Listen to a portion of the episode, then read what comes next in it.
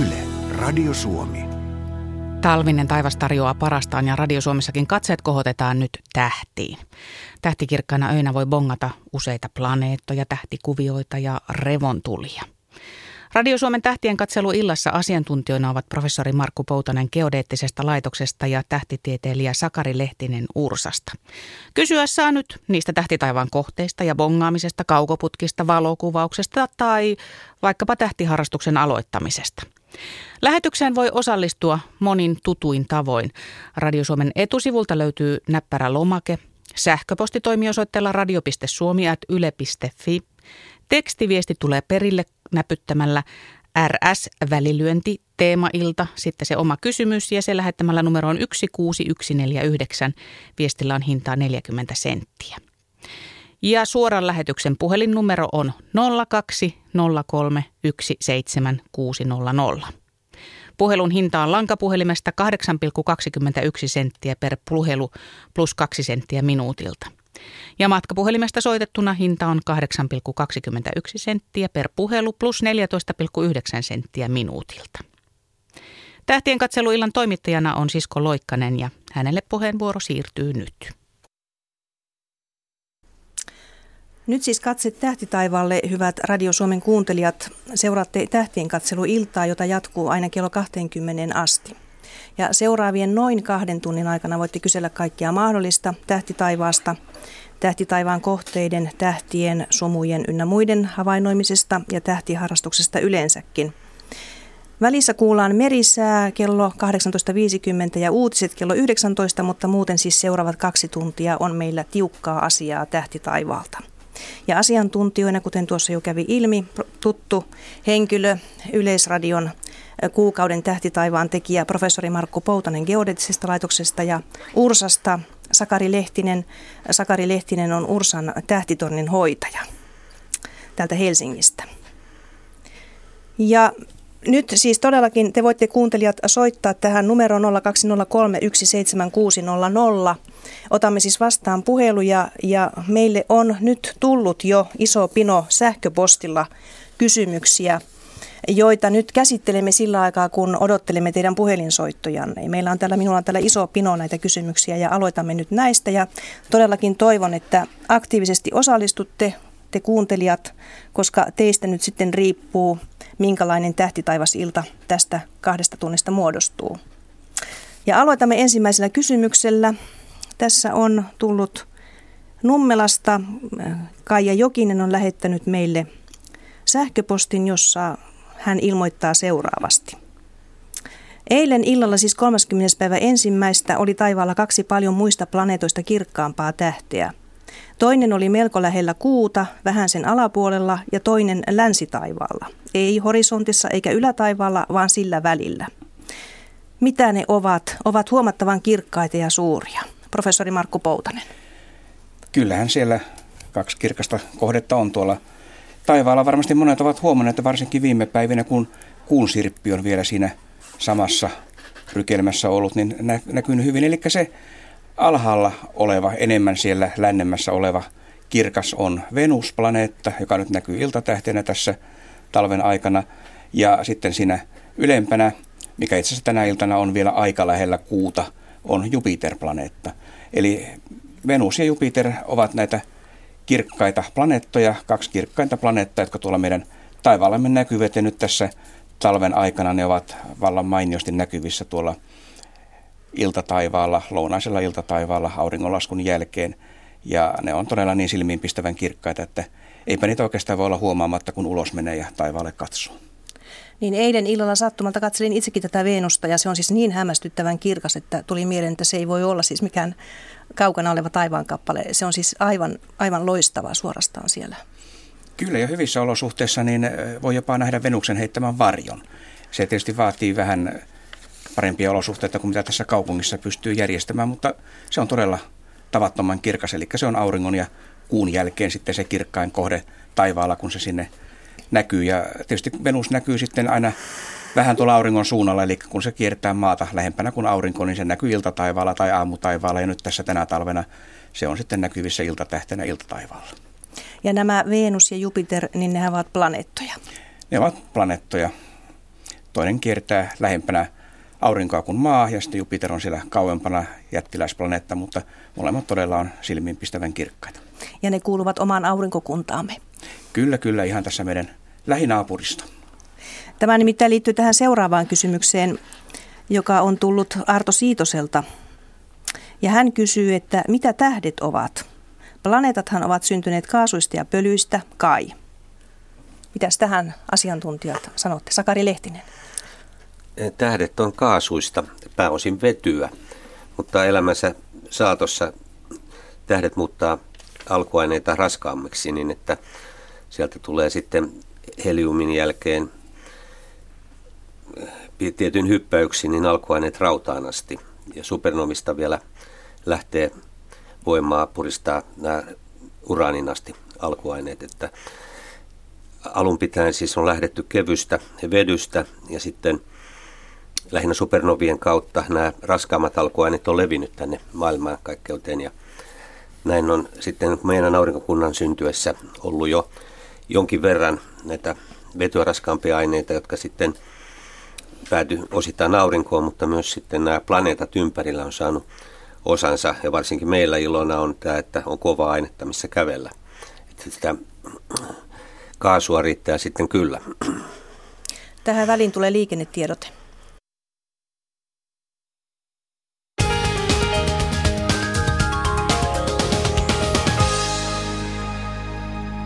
Tie 102 Espoo, ensitiedote onnettomuudesta. Tie 102 eli Kehä 2 Espoo ja tarkempi paikka Turun väylän liittymä. Siellä liikenneonnettomuus, tämä on ensitiedote onnettomuudesta. Liikenne saattaa ruuhkaantua.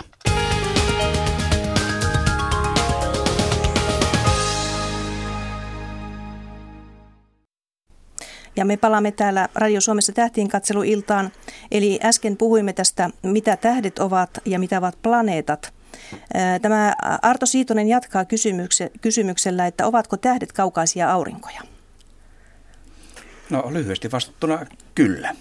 Eli aurinko, tai toisinpäin, että aurinko on tavallinen tähti. Eli kaikki tähdet, jotka tuolla taivaalla näkyvät, niin on samantyyppisiä kuumia, kirkkaita palloja kuin tämä meidän aurinkommekin. Koko voi olla isompi, voi olla vähän pienempi, värit vaihtelevat, mutta periaate on sama, eli se tuottaa ydinreaktioilla energiaa, joka sitten säteilee pinnalta ulos ja sen takia se tähti hohtaa sitten kirkkaana. No entäpä pysykö aurinko paikallaan planeettojen kiertäessä ympärillä vai kiertääkö aurinkokin jo jotain suurempaa?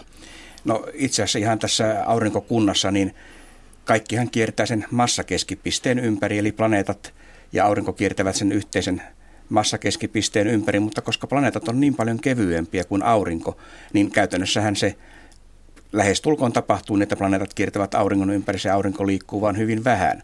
Mutta tästä on ihan semmoinen seuraus, että kun etsitään näitä muita aurinkokunnan ulkopuolisia planeettoja, niin se tähden, sen emotähden vähäinen liike siellä kaukana saattaa paljastaa, että sitä kiertää planeetta. Eli kyllä se tähtikin pikkasen heiluu, mutta hyvin vähän. Niin. Ja lisäksi aurinko kyllä kiertää kotigalaksiamme linnunrataa, 200 miljoonaa vuotta kierros. Sitten galaksimme taas kiertää paikallisessa galaksiavaruudessa tiettyjä lähinnä näitä massiivisia galaksijoukkoja, joten meillä on moneen suuntaan liikettä tällä hetkellä. Niin, aurinko suorittaa monenlaisia liikkeitä tuolla vaikka se meistä näyttää, että se on kohdallaan, mutta se ei olekaan, vaan siinä on monenlaisesta liikkeestä kysymys ihan niin kuin maapallollakin. Muistutan teitä kuuntelijoita, että voitte soittaa siis numeroon 0203 17600 ja että kuuntelette Tähtien katseluiltaa Radio Suomessa ja otamme mielellämme vastaan teidän kysymyksiänne puhelimitse. Ja edelleen menen tähän äskeiseen kysyjään Arto Siitoseen. Hän kysyy myös, että Tämä on aika mielenkiintoinen peruskysymys. Heijastaako kuu auringon valoa yölliselle taivaallemme vai miksi kuukin loistaa? Kyllä, kuu heijastaa nimenomaan auringon valoa. Itse asiassa kuu on hyvin tummaa ainetta, jos sieltä sitä kuusta tuotua materiaa katsoo, niin se on todella tämmöistä melkein hiilenmusta. Eli kuu ei ole sinänsä mikään kirkas taivaan kappale, mutta kun se on suhteellisen lähellä meitä, niin se auringon valaisema puoli sitten näkyy kirkkaana. Ja itse asiassa joskus kuusta näkyy jopa maasta heijastunutta valoa. Jos te katsotte kuuta silloin, kun se on tämmöinen kapea sirppi, niin se kuun pimeä puoli, sekin hohtaa heikosti. Ja se on nimenomaan maasta heijastunutta valoa, joka sitten näkyy kuussa, eli tämmöinen maatamo.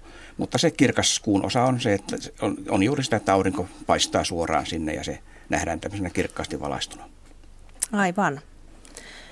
Tuula Lemmetty on lähestynyt myöskin kysymyksellä. Hän kysyy seuraavasti. Asun Heinolassa ja pihani näkyy osa eteläistä ja läntistä taivasta. Niinä iltoina, jolloin on ollut pilvetöntä tänä vuonna, olen ihastellut eteläisellä taivaalla ainakin iltaisin näkyvää kahta kirkasta tähteä.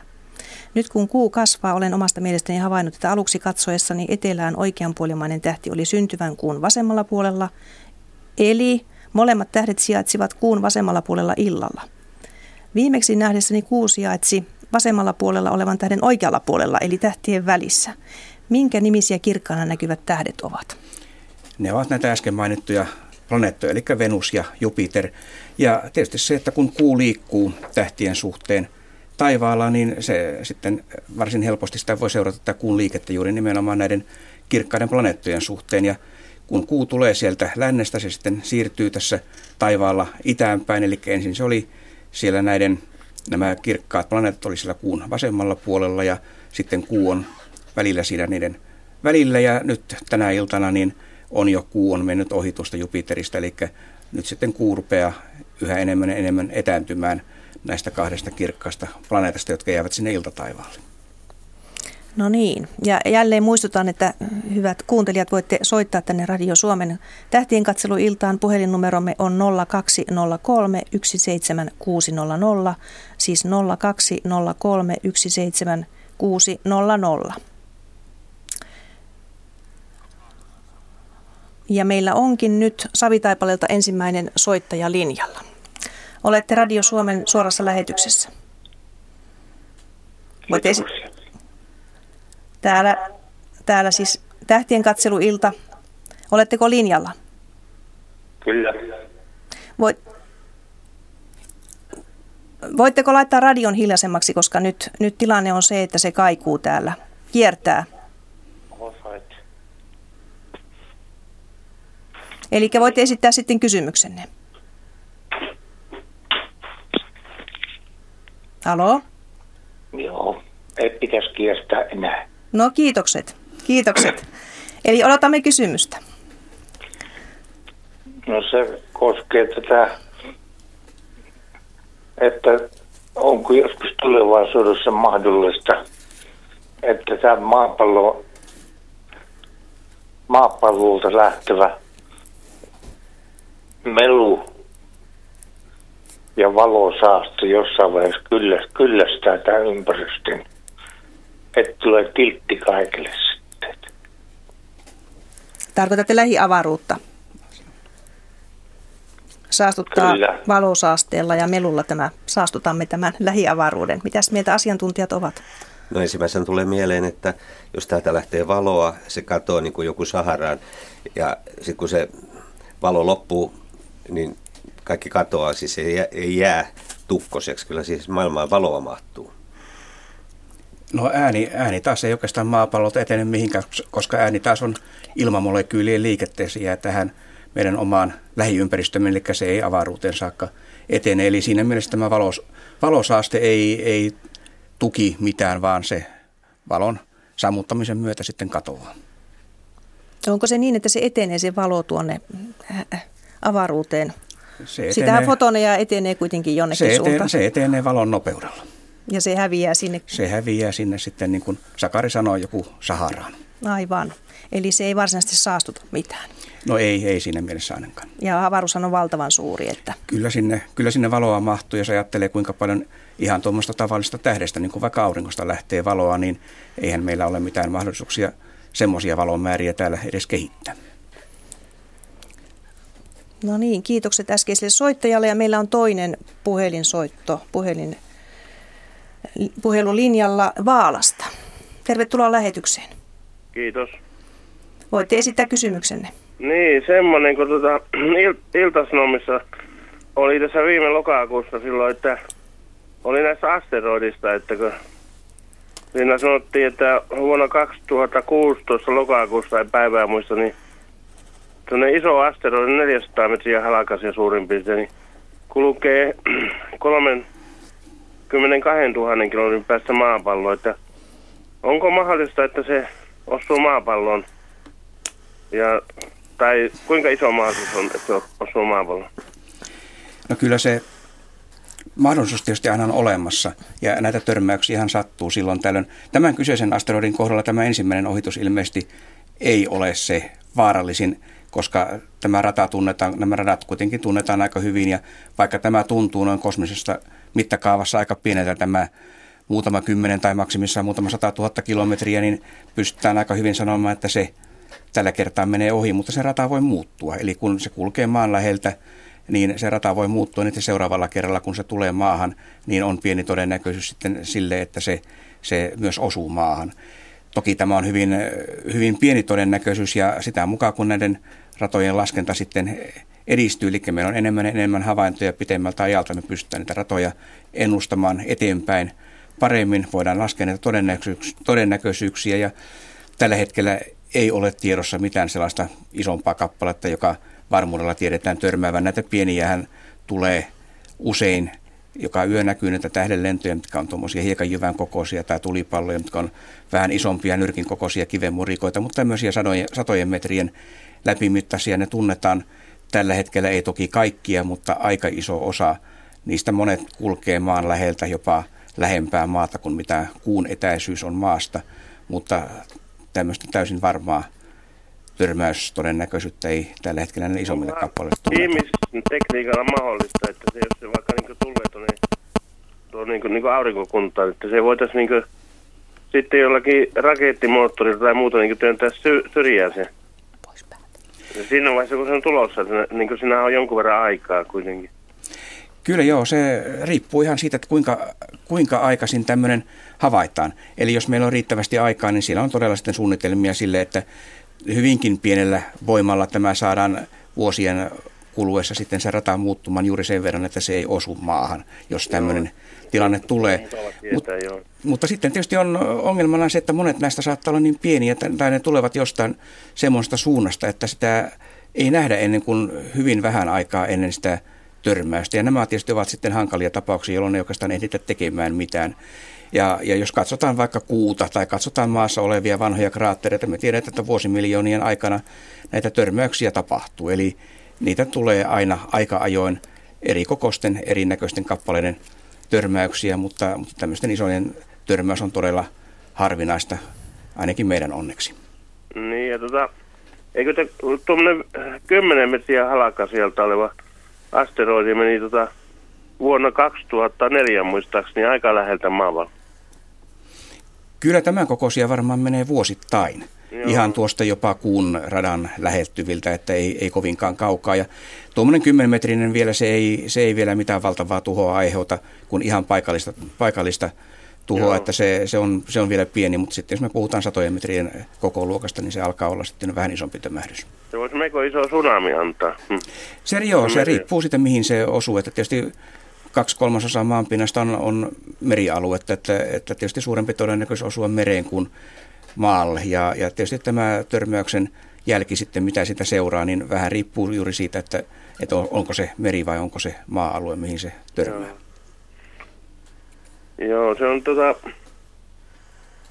se on tuommoinen 10 metriä halakasi oleva asteroidi, kun se tulee, jos tulee ilmakehä, niin se on niin ei, ehkä se atomipommin kokoinen energiamäärä tai se ei kovinkin iso ole kuitenkaan, että tekee paikallista tuhoa, mutta se ei kuitenkaan, se on niin pieni, pieni mahdollisuus, että se osuu edes sivilisaatio. Että.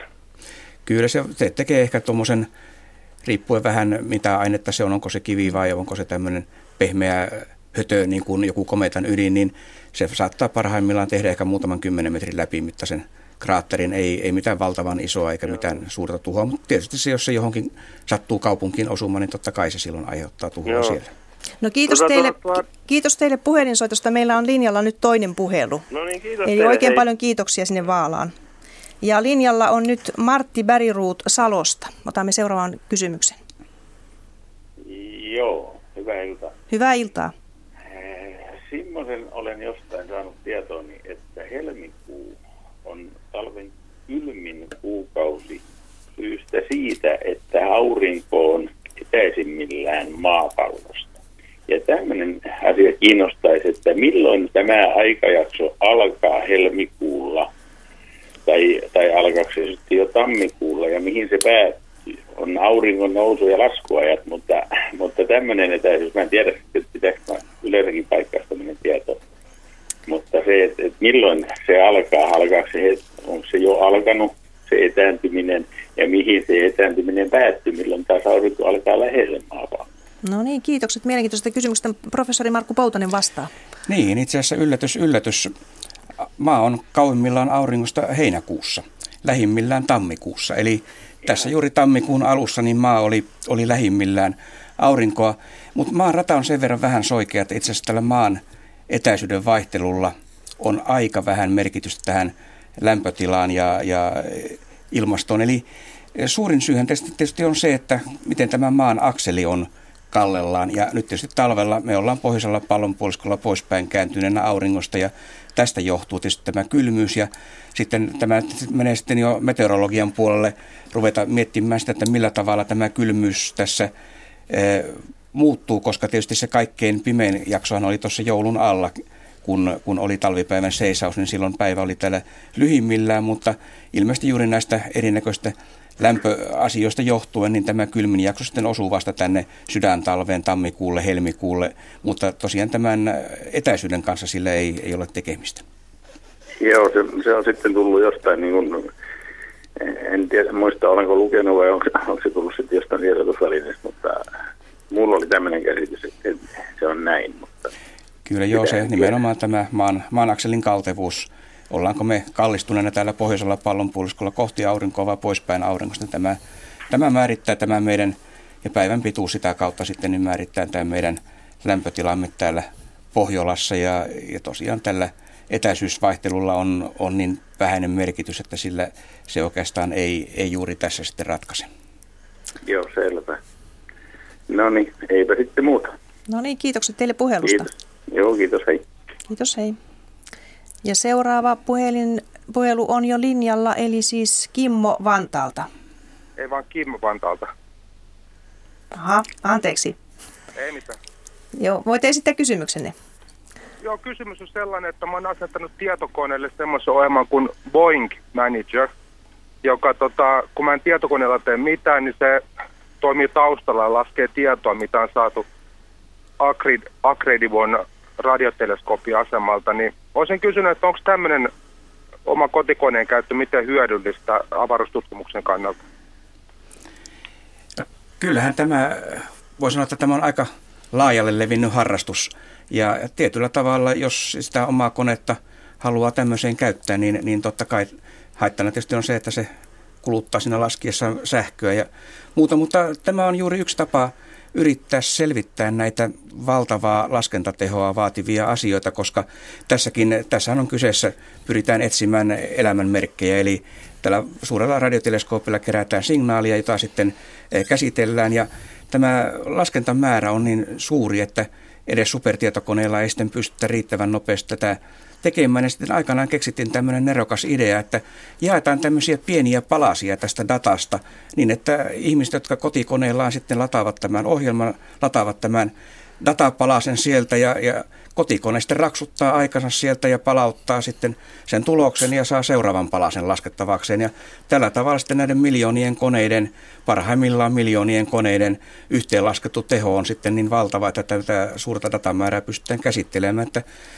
totta kai tämä on, tämä on sillä tavalla ihan mielenkiintoinen koe, että, että tässä pääsee tämmöiseen tieteellisen tutkimuksen jokainen osallistumaan halutessaan. Ja näitä on muitakin vastaavan tyyppisiä. Eli tämä oli eräs näistä ensimmäisistä ja, ja vastaavan tyyppisiä eri aloilta, molekyylibiologiasta, lääketieteestä, on, on luonnontieteestä, niin tuntuu, että niitä, tätä ideaa on sitten vuosien varrella kopioitu monen muuhunkin vastaavan tyyppiseen.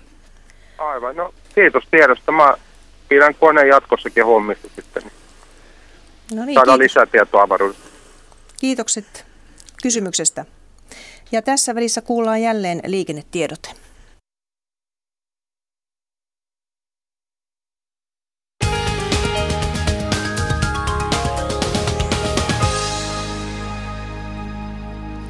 Tie 102 Espoo onnettomuus, jossa mukana useita ajoneuvoja. Tie 102 eli Kehä 2 Espoo tarkempi paikka Turun väylän liittymä haittaa ajettaessa etelän suuntaan. Onnettomuus, jossa mukana useita ajoneuvoja. Yksi ajokaista on suljettu liikenteeltä, liikenne ruuhkautuu ja poliisi ohjaa liikennettä. Siis Kehä 2 Turun väylän liittymän kohdalla onnettomuus, jossa mukana useita ajoneuvoja ja tämä haittaa ajettaessa etelän suuntaan.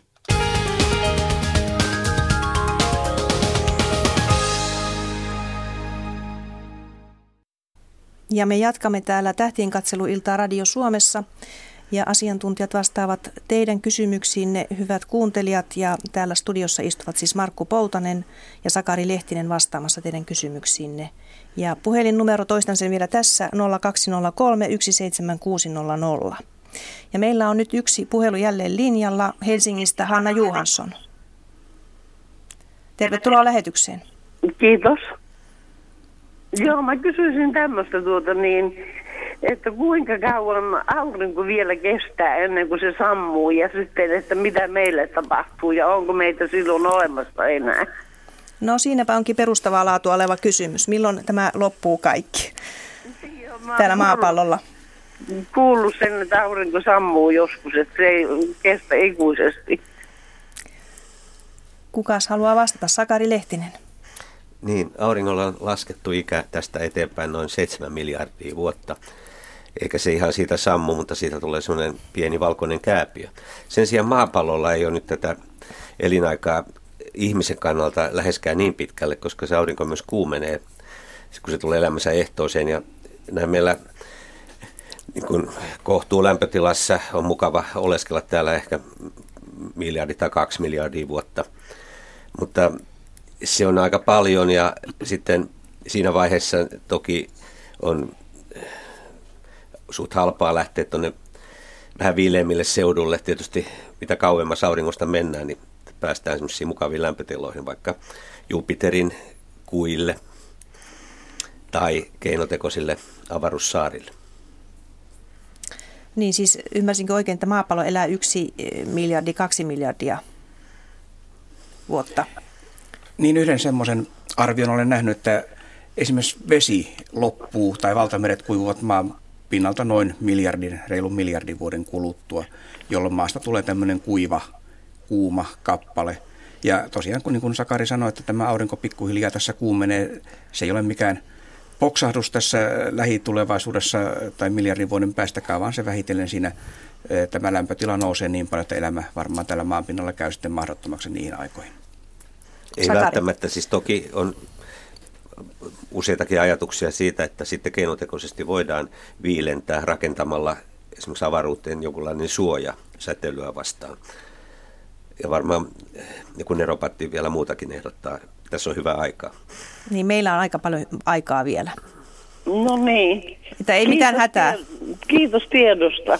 Ja kiitos teille puhelusta. Joo, kiitos kuulemiin. Kiitos kuulemiin. Otan tässä välissä nyt yhden sähköpostilla tulleen kysymyksen. Täällä nuori henkilö kyselee, että paljonko aloittelijan kannattaa maksaa kaukoputkesta ja kuinka hyvin tai tarkasti sillä voi nähdä lähimpiä planeettoja. Sakari Lehtinen. Tällä hetkellä näyttää olevan markkinoilla tällaisia lyhyitä kaukoputkia, niin sanottuja maksutouputkia tuosta 300 ylöspäin. Ja ilmeisesti niin alle 300 euron ei ole tarjolla yhtään kelvollista putkea.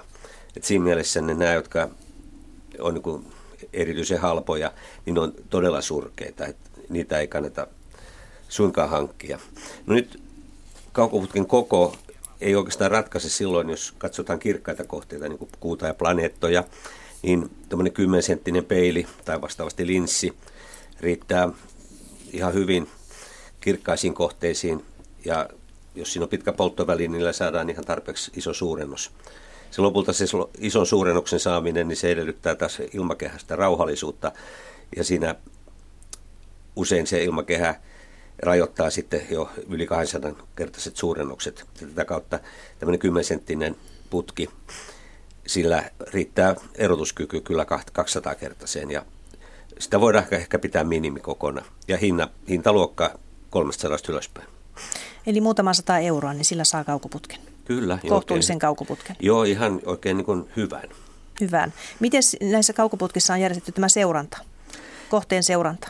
Joo, nyt tyypillisesti näissä on hienoliikuntaruuvit. Niillä voidaan kiertää ja varsinkin jos se on suunnattu yksi akseli taivaan akselin tai maapalloakselin suuntaiseksi, niin riittää, että kiertää yhtä ruuvia silloin tällöin.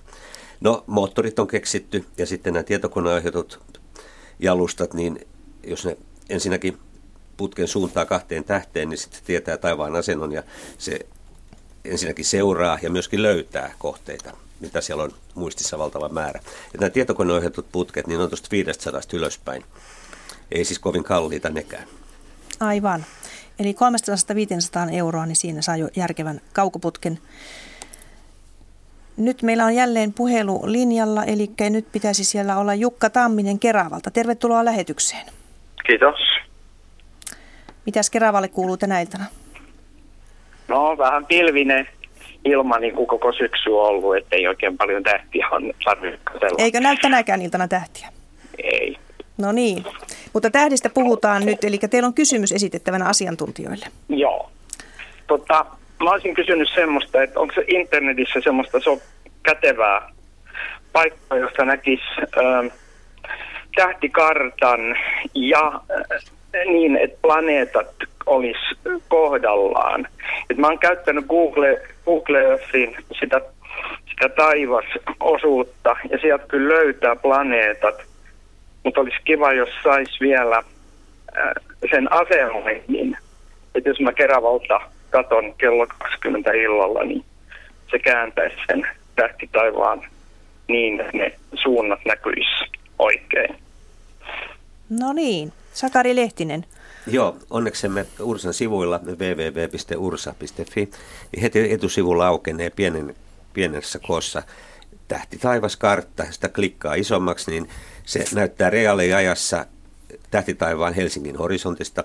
Käytännössä Kerava on ihan sama, siitä saa mennä satoja kilsoja suuntaan eikä toiseen, eikä se sitä juuri muutu. Mutta hauskinta on siinä, että se näyttää taivaan asennon ikään kuin me katsottaisiin sateen varjoa, että se kartta muodostaa semmoisen kuvun päämme ylle ja, ja siten, että kun me katsotaan etelään, niin se eteläsuunta on alhaalla. Ja jos me katsotaan esimerkiksi länteen, niin silloin se kartta kääntyy niin, että se länsisuunta on alhaalla. No siellä on sitten kaikki paikallaan tähdistöjen nimet, kuu, aurinkoplaneetat ja sitä voi siirtää mielivaltaisesti ajassa tuhansia vuosia eteen ja taakse. Ja jos esimerkiksi mä ampumaalle menossa tai jonnekin, mistä ei ole tähtikarttaa, niin sieltä pystyy asetuksista säätämään minkä tahansa paikan maapallolla ja printtaamaan sen valkopohjaisena. Ja sitten se lampomaalla ottaa kätensä juuri sen illan tähtitaivaan kartan. Niin tämä on iso etu. No niin, tuliko tämä asia nyt selväksi? Joo, tosi hieno juttu. Ja se on, se on tosiaan mukava, että siinä on vielä toi, toi printtausmahdollisuus. Jos on jossain huoneen internetyhteyksien päässä, jossain Sahara-autiomassa, missä ne tähdet näkyy. Aivan. No niin. Kiitoksia. Joo, kiitos, kiitos soitosta. Joo, lisäsin vielä tähän sen, että tietysti tällä, tällaisella tähtikartalla on se etu, että siinä todella on ne planeetat oikeilla paikoillaan. Et tietysti onhan näitä valmiiksi julkaistuja tähtikarttoja olemassa paperimuodossa vaikka kuinka paljon maailman sivu ollut, mutta niiden ongelmana on juuri se, että niissä on vain ne tähdet, eli ne planeetat, jotka liikkuu tähtien suhteen, niin eihän niitä ole tämmöisiin karttoihin voitu piirtää. Ja sen takia juuri nämä internetistä löytyvät kartat, niin kuin tämä Ursan sivuilla oleva, niin on todella hieno, koska siellä on, on se reaaliaikainen näkymä kaikki ne planeettoineen. Aivan. Eli kotimaisesta lähteestä löytyy. Meillä on seuraava puhelu linjalla jälleen, eli Leena Maalahdelta. Tervetuloa lähetykseen. Hyvää iltaa, eli olin Leena Peltamaa Lahdesta. Leena Lahdesta, selvä. Kyllä. Ja valkoisista revontulista kyselen, tämä on vanha juttu, eli vuonna 2001 pääsiäisenä 13. päivä pitkän perjantain iltana mökillä kateltiin, kateltiin toisen pariskunnan kanssa semmoisia valkoisia itse asiassa ne oli kuin nuolia, jotka meni taivaalla ihan taivaankannen poikki, niin kuin joku olisi valon heitin valkoinen syttynyt aine ja sammunut ja ne meni ristiin rastiin ja me mietittiin, että mitä nämä ovat. onko ne revontulia vai ei. Ja sen jälkeen sitä on aina mietitty ja tuli tässä mieleen, kun kuulin radiosta, että silloin just 11 vuotta sitten on ollut myös nämä aurinkomyrskyt hyvin voimakkaita, että onko nämä kenties revontulia vai onko jotain muita ilmiöitä. No niin, mielenkiintoinen kysymys, kiitoksia. Markku Poutanen vastaa. No kyllä ainakin ensimmäisenä tulee mieleen, että revontulistahan tässä varmaan on kysymys, koska tämä kuulostaa ihan revontulilta. Revontulissa tosiaan on hyvin monia eri värejä ja, ja voi olla tämmöisiä aika värittömiä, sitten voi olla vihreää, sinistä, punaista, riippuen vähän sitä revontulten voimakkuudesta. Ja juuri tämä ajankohta vielä sitten täsmää aika hyvin, koska auringollahan on tämä runsaan 11 vuoden aktiivisuusjakso ja, ja juuri tuossa 2000-luvun alkupuolella oli, oli se hetki, jolloin oli tämä edellinen auringon aktiivisuuskausi parhaimmillaan. Nyt me on monta vuotta oltu tässä auringon eh, rauhallisemman vaiheen jaksossa ja nyt tällä hetkellä ollaan kovaa kyytiä sitten menossa kohti näitä taas yhä aktiivisempia revontulia. Ja niitä todella voi olla sitten hyvinkin monenmuotoisia, monennäköisiä. Mitä pohjoisemmassa Suomessa mennään, sitä tavallisempia ne on. Ja eh, jopa täällä Etelä-Suomessa sitten näkyy kyllä aika monena yönä vuodesta silloin, kun on tämä aktiivisempi jakso ja Keski-Suomessa vähän useammin. Eli ihan tämmöisenä ensimmäisenä arvauksena voisi olla, että kyllä, kyllä tämä revontulilta kuulostaa. Joo, kyllä mekin niitä lähinnä ihmeteltiin sitä muotoa, että kun siinä mökin pihalla, tämä on Heinolasta parikymmentä kilometriä Mikkeliin päin on mökki ja tuota, siinä kun katsottiin niitä, niin me ajateltiin, tuli mieleen, että onko tähtien sota syttynyt, kun niitä nuolia meni siellä, mutta mutta tosiaan, niin kyllä ne varmaan sitten revontulia oli, että oikein kiva, kiva oli saada vastaus, vastaus tähän kysymykseen. Kiitokset teille soitosta. Kiitoksia. Hei. Hei. Ja seuraava puhelu otamme sen nyt tähän heti perään. Arto Seinäjoelta. Tervetuloa. No hyvää iltaa täältä Seinäjoelta. Hyvää iltaa. Semmoinen kysymys olisi, kun jostain olen lukenut, että kuun etäisyys maapallosta on noin 400 000 kilometriä ja että se loittonee muutaman sentin vuodessa. Ja nyt niin kuin kiinnostaa semmoinen, että onko laskettu, että koska se etääntyy niin kauas, jos se, jos se tieto on oikea, että se etääntyy, että se karkaa maanvetovoimakentästä tai jos se tulee lähelle päin, niin, niin törmääkö se maapalloon joskus? No niin, Markku Poutanen jo valmistautuu vastaamaan. No kuu, kuu etääntyy tällä hetkellä noin reilun kolme senttimetriä vuodessa maasta, eli ei mitään tavatonta vauhtia. Eli menneisyydessä kuu on ollut selvästi lähempänä maata kuin mitä se on tällä hetkellä. Se etääntyminen jatkuu, mutta se hidastuu vähitellen, eikä se loppujen lopuksi, ei se pääse maata kiertävältä radaltaan karkuun. Eli kyllä se maata kiertää hamaan hamaan tulevaisuuteen saakka. Ja syynä tähän kuun etääntymiseen on vuorovesivoimat. Eli ne, mitkä me nähdään tuolla merenrannalla vuoksi ilmiönä, niin ne vaikuttavat sekä maan muotoon, eli maa vähän venyy ja pullistelee siinä näiden kuun ja auringon synnyttämien vuoksivoimien vaikutuksesta. Ja tämä samalla vaikuttaa myös sitten kuun rataan sillä tavalla, että se kuun nopeus pikkuhiljaa siellä lisääntyy, ei kovin mahtavasti, mutta juuri sen verran, että se muutama senttimetri vuodessa tätä etäisyyttä tulee lisää. Eli kuluu tosiaan miljoonia ja miljoonia vuosia ennen kuin se sillä tavalla huomattaisiin, huomattaisiin täältä ja huomataan maanpinnalta, että se kuu näyttää selvästi pienemmältä kuin mitä se on tällä hetkellä. Eli tämä etääntyminen on sillä tavalla hyvin vähäistä. Täytyy kuitenkin muistaa, että vuoden tai jopa kuukauden aikana tämä kuurata on sen verran soikea, että sen etäisyys vaihtelee vaihtelee tuommoisen kymmeniä tuhansia kilometrejä jo siinä kuukauden aikana, eli tämmöinen kolme senttiä vuodessa ei siinä määrässä kovin suurta ole, mutta tämä on todella pystytty varmistamaan, kun silloin 70-luvulla Apollo-lennoilla ja kahdella venäläisten lunanluotaimella kuuhun vietiin laserheijastimia. Eli nyt tässä on sieltä 70-luvulta lähtien maanpinnalta pystytty laserhavainnoilla sitten mittaamaan tätä kuun etäisyyttä. Ja tästä on voitu laskea ihan tarkkaan sitten tämä havaittu vauhti, millä se kuumeista etääntyy. Aivan. No tämä oli ihan mielenkiintoinen, mielenkiintoinen tieto tietää, että en, en ole voinut kuvitella enkä ymmärtää, että nämä vuorovesivoimat siihen sitten vaikuttaa, vaan kuvitellut niin, että jos se kerran, kerran tuota, kolme senttiä, neljä senttiä vuodessa loittoneen, niin se loittonee koko ajan, mutta se sitten ei kuitenkaan mene niin. Kiitos tästä tiedosta. Tämä oli ihan mielenkiintoista. Ja kiitos teille soitosta. Kiitos.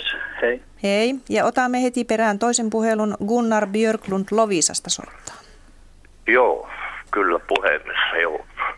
Mä olisin kysynyt sitä, että meidän aurinkokuntamme, niinhän on pieni pienellä pieni pilkku oikeastaan linnunradassa. Ja montakohan aurinkokuntaa meidän linnunradassa on ja montako näitä äh, galakseja sitten on.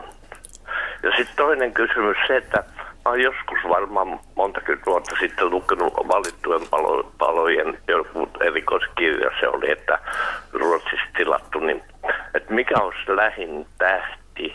Ja siinä muistaakseni se oli Sirius ja se olisi 4,3 valovuoden päässä maasta.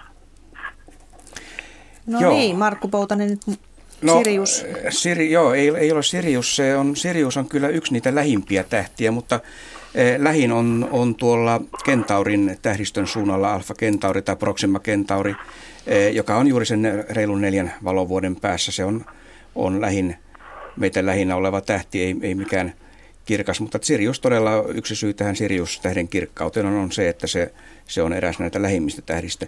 Eh, jos näistä aurinkokuntien määrästä ja galaksien määrästä, niin nythän viimeisten, jos lehtiä katsoo ja seuraa näitä aurinkokunnan ulkopuolisten planeettakuntien löytymistä, niin tuntuu, että harva se päivä ilmoitetaan, että taas on löydetty uusia planeettoja eh, lähitähtien ympäriltä.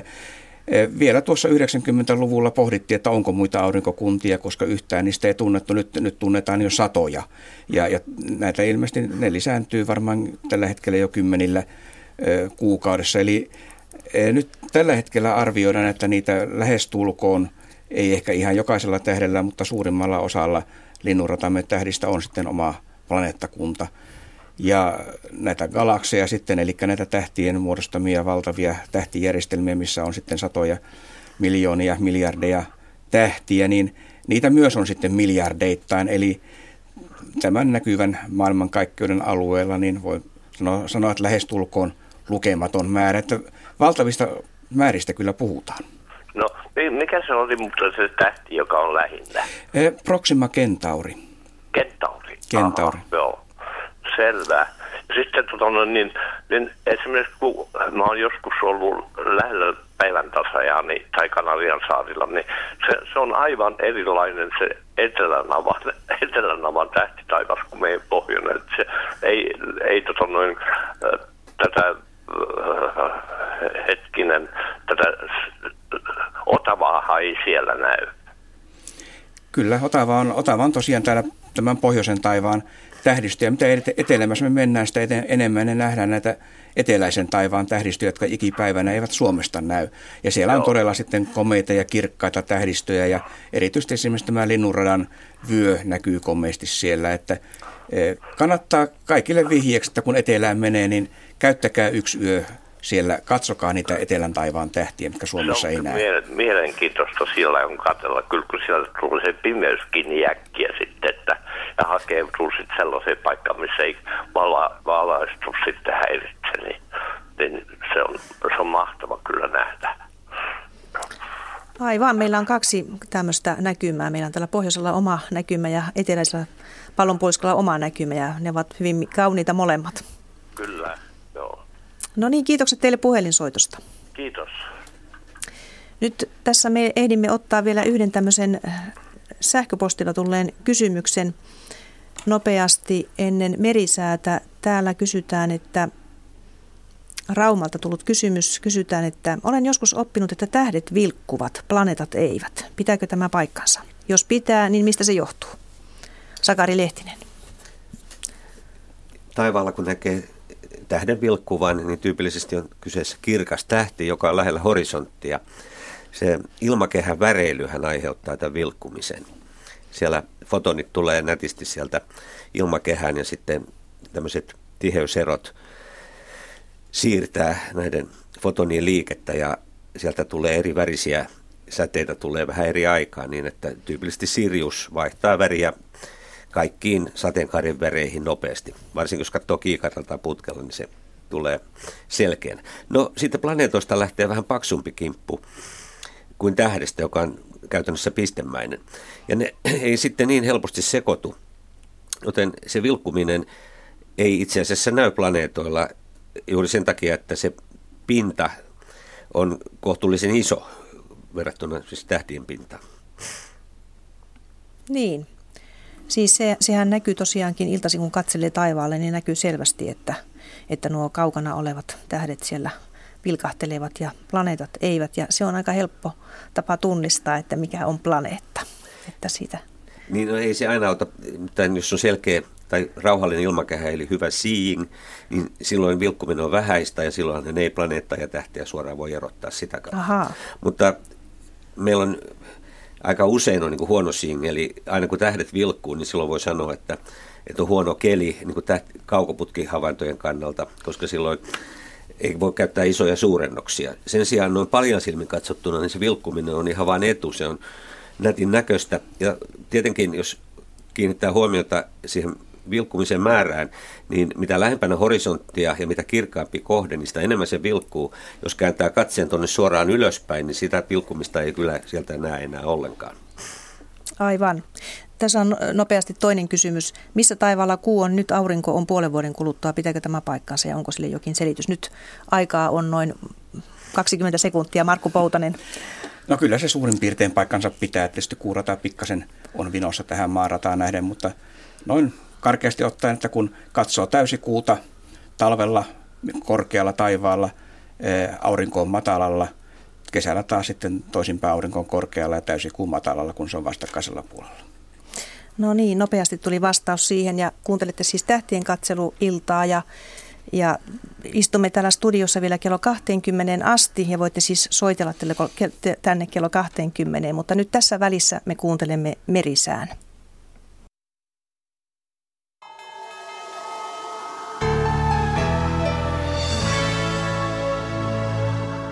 Säätiedotus merenkulkijoille kello 18.50 alkaa jäätämisvaroituksella. Jään kertyminen alusten rakenteisiin on kohtalaista Suomenlahdella. Siis jäätämisvaroitus, jään kertyminen alusten rakenteisiin on kohtalaista Suomenlahdella. Vahva korkeapaine ulottuu Pohjois-Venäjältä Suomeen. Odotettavissa huomisiltaan asti Suomenlahti idän puolesta tuulta 6-11 metriä sekunnissa, enimmäkseen hyvä näkyvyys. Pohjois-Itämeri, Ahvenanmeri ja Saaristomeri, idän ja kaakon välistä tuulta 5-9 metriä sekunnissa, rannikolla paikoin merisavua, muuten enimmäkseen hyvä näkyvyys. Selkämeri ja merenkurkku, kaakon puolesta tuulta 5-9 metriä sekunnissa, aamulla tuuli heikkenee, päivällä 2-6 metriä sekunnissa, paikoin merisavua, muuten enimmäkseen hyvä näkyvyys. Perämeri, Kaakon puolesta tuulta 3-7 metriä sekunnissa, paikoin merisavua, muuten enimmäkseen hyvä näkyvyys. Ja Saimaa, idän ja koillisen välistä tuulta 1-5 metriä sekunnissa, enimmäkseen hyvä näkyvyys.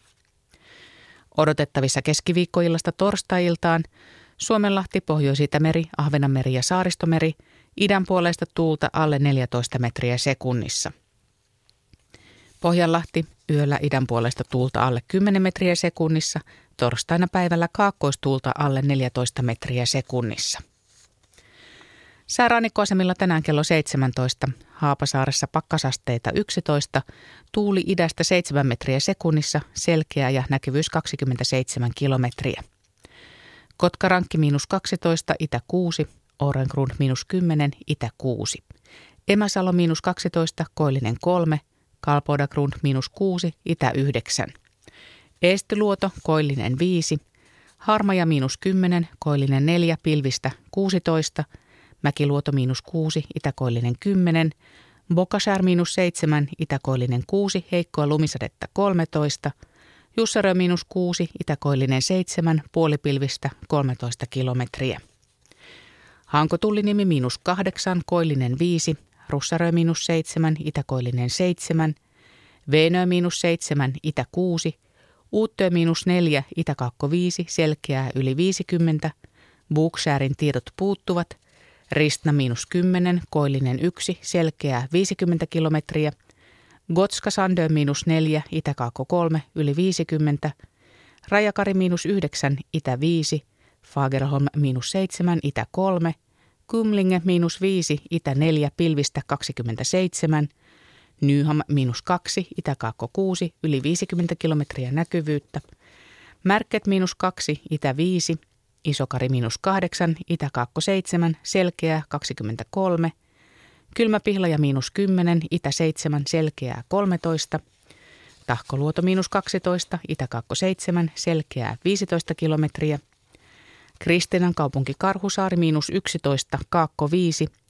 Bredskäret miinus 12, Kaakko 2, Strömmingsbodan miinus 6, Etelä-Kaakko 8, Palassaaret miinus 10, Kaakko 2, Kallan miinus 14, Kaakko 4, Tankkar miinus 15, Kaakko 4, Selkeää 16 kilometriä, Ulkokalla miinus 15, Kaakko 3, Nahkiainen miinus 14, Etelä-Kaakko 3, Raahe miinus 17, Kaakko 4, 15 kilometriä näkyvyyttä, Oulu Vihreä saari miinus 19, Kaakko 3, 27, Marjaniemi miinus 20, Itä-Kaakko 2, Selkeää 13 kilometriä, Kemi 1 miinus 18, Kaakko 3 ja ajoksessa pakkasta 19 astetta, tuuli idän ja koillisen väliltä 1 metri sekunnissa, heikkoa lumisadetta ja näkyvyys 2 kilometriä. Meriveden korkeudet tänään kello 17.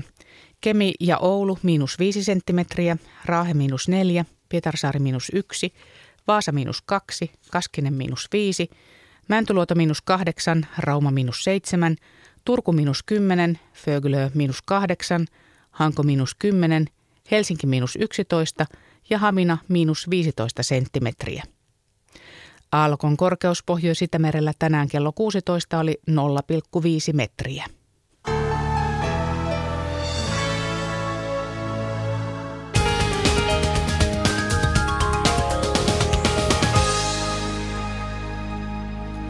Pari liikennetiedotetta. Ensin tilanne ohi tietotielle 102 eli Kehä 2 Espooseen. Onnettomuuspaikan raivaustyö on nyt ohi Turun liittymän kohdalla.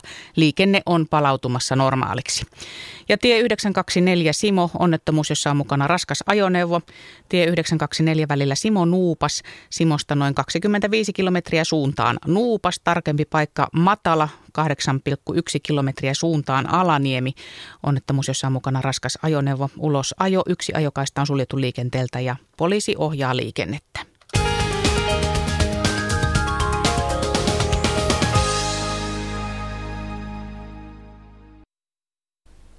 Ja Radio Suomessa jatkuu tähtien katseluilta ja asiantuntijat vastaavat teidän kysymyksiinne, hyvät kuuntelijat. Studiossa istuvat Markku Poutonen ja Sakari Lehtinen edelleenkin aina kello 20 asti vastaamassa teidän kysymyksiin, kysymyksiinne.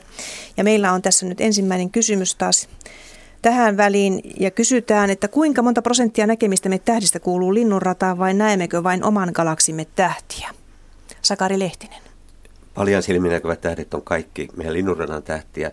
Jos me nähdään muutama tuhat kerralla ja niitä on mu- muutama sata miljardia, niin voi sanoa, että tähtiä on paljon, mitä me ei nähdä. Eli jos meillä on tuommoinen metrin kokoinen galaksi, pianosmalli, niin siellä me ollaan sitten jossain keskustan laidan välissä, niin ne, mitä me nähdään paljon silmin, on ihan siinä muutama millin tai sentin päässä. Eli se hyvin lähiosa on Tämä lähiavaruus on ainoastaan se, mitä me paljon silmiin nähdään. No toki kaukoputkella me nähdään kauemmas. No sitten jos me nähdään joku toinen galaksi, esimerkiksi Andromedan galaksi periaatteessa paljon silmin, niin se näkyy vain semmoisen sumuaisena hohteena. Ja sieltä ei todellakaan yksittäiset tähdet näy, vaan niiden yhteinen loisto aiheuttaa semmoisen sumun. Näin voisi sanoa, että kyllä ne tähden näkyy noista galakseistakin yhtenäisen, yhtenäisesti ja kaukoputkella vielä erikseen. Eli me näemme vain niitä tähtiä, jotka kuuluvat Eli omaan... rataamme. Niin, linnunrataamme eli omaan galaksiimme. Ja Andromedan tähtisumu, tai Andromedan galaksi, siis se näkyy todellakin paljon silmiin, mutta se on semmoinen sumumainen kohde. Hyvissä olosuhteissa paljon silmiin. Hyvissä olosuhteissa paljon silmiin, jos tiedämme tarkalleen, mistä sen etsimme. Se vaatii tarkan tiedon siitä. Tämä oli nyt vastaus tähän kysymykseen, joka oli siis tullut Lappeen rannasta. Ja ehdimme ottaa vielä pikaisesti toisenkin kysymyksen ennen uutisia. Pari vuotta sitten oli lehdessä, että Jupiterin oli törmännyt maapallon kokoinen kappale. Kysyisin, mistä kaukaa mahtoi tulla tuo kappale? olisikohan tässä ollut tämä kometta Shoemaker Levi, siitä on ehkä jo vähän enemmänkin kuin kaksi vuotta aikaa. Se on ihan normaali aurinkokuntamme kappale, aurinkokuntamme kometta, samanlaiset, samanlaisia pyrstötähtiä, mitä täällä aurinkokunnan sisäosissa välillä liikkuu. Eli se oli radalla, jossa se törmäsi Jupiteriin. Näitä törmäyksiä nähdään aika ajoin. Tämä oli ehkä niitä paras, paras niistä, mitä on tässä tiedossa ja nähty. Ja todella kun Jupiter on tämmöinen kaasuplaneetta, niin eihän siihen mitään kraatteria jää. Se, siellä oli sitten kaasukehässä pitkän aikaa näkyy tämmöinen jälki. Niitä on ollut myöhemminkin tämmöisiä, mutta sitä itse törmäystä ei silloin sitten havaittu. Mutta tämmöisiä tapahtuu ja tietysti siitä saadaan aika tietoa sitten, minkälainen tämä kaasukehä on koostumukseltaan, kun tämmöisen törmäyksen jälkiä seurataan. Niin tämä oli kyllä mielenkiintoinen tapahtuma siksi, että tosiaan maasta käsin voitiin seurata sitä, kuinka kometta törmää valtavan suureen planeettaan. Se oli mielenkiintoista katsella sitä, niitä kuvia. Ja ennen kaikkea se, että se etukäteen pystyttiin laskemaan, koska se tapahtui, eli siihen osattiin varautua. Osaatko arvioida, mitä sille kometalle tapahtui siellä? No sehän tuhoutuu siellä saman tien, eli se oli jo hajonnut palasiksi ennen kuin se ylipäänsä törmäsi sinne Jupiteriin. Ja sitten se hyvin nopeasti, kun se sukeltaa sinne yhä syvemmälle sinne kaasukerroksiin, niin tuhoutuu. Se on tämmöistä hyvin löysää ainetta, eli ei se kovin kauan siellä säily. Mitenkäs usein tällaisia tapahtuu? No aika harvoin varmasti tämmöisiä, mitä me nähdään. Toki komettoja kulkee täällä ristiin rastiin, mutta kyllä tämmöiset törmäykset niin aika harvinaisia on. Tässä myöhemmin oli sitten törmäys, mitä me ei sitten sitä itse törmäystä nähty, mutta se aiheutti myös sitten jäljen, joka jälkeenpäin nähtiin. Eli kometat tuolla vaan törmäävät näihin planeettoihin? Kyllä, siis ihan yksinkertaisesti syynä on se, että niin ne radat kulkee planeettojen ratojen poikki ja ennemmin tai myöhemmin sitten joku osuu johonkin planeettaan. Näin käy vääjäämättä, jos, jos täällä ei liikennesääntöjä noudata. No niin, hyvät kuuntelijat, te kuuntelette Tähtien katselu iltaa. Radio Suomessa ja puhelinnumero tänne on 020317600, eli kello 20 asti otamme puheluja vastaan ja vastaamme kysymyksiinne. Ja tässä seuraavassa kuulemme uutiset Radio Suomessa.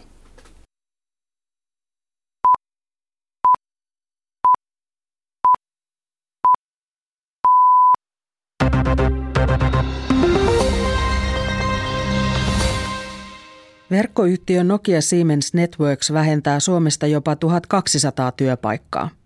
NSN on tänään täsmentänyt marraskuussa ilmoitettuja vähennysaikeita.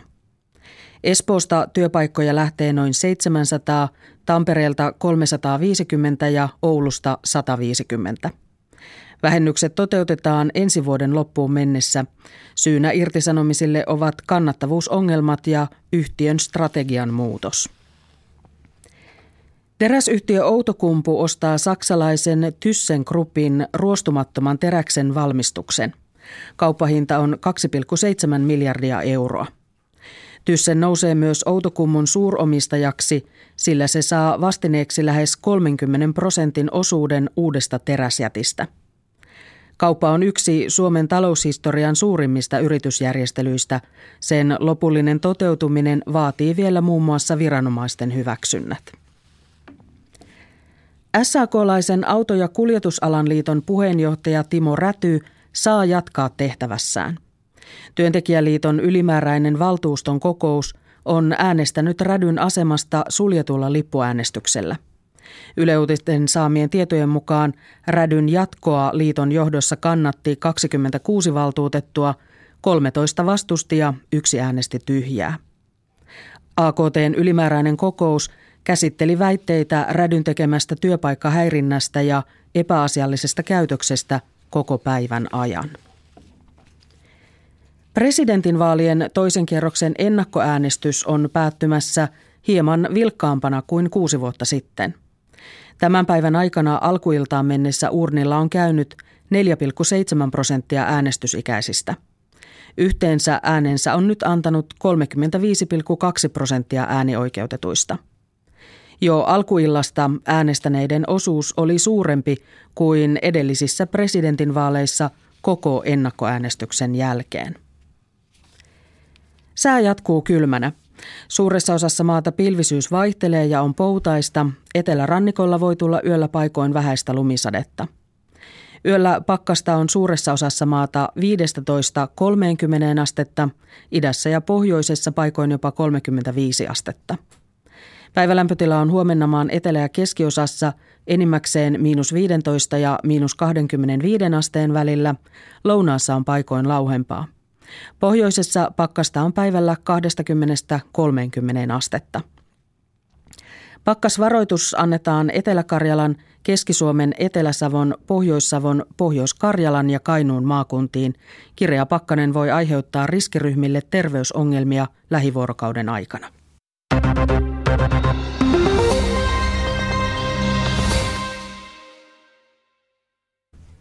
Sitten on jälleen Urheiluradion vuoro, toimittajana Riikka Smolander.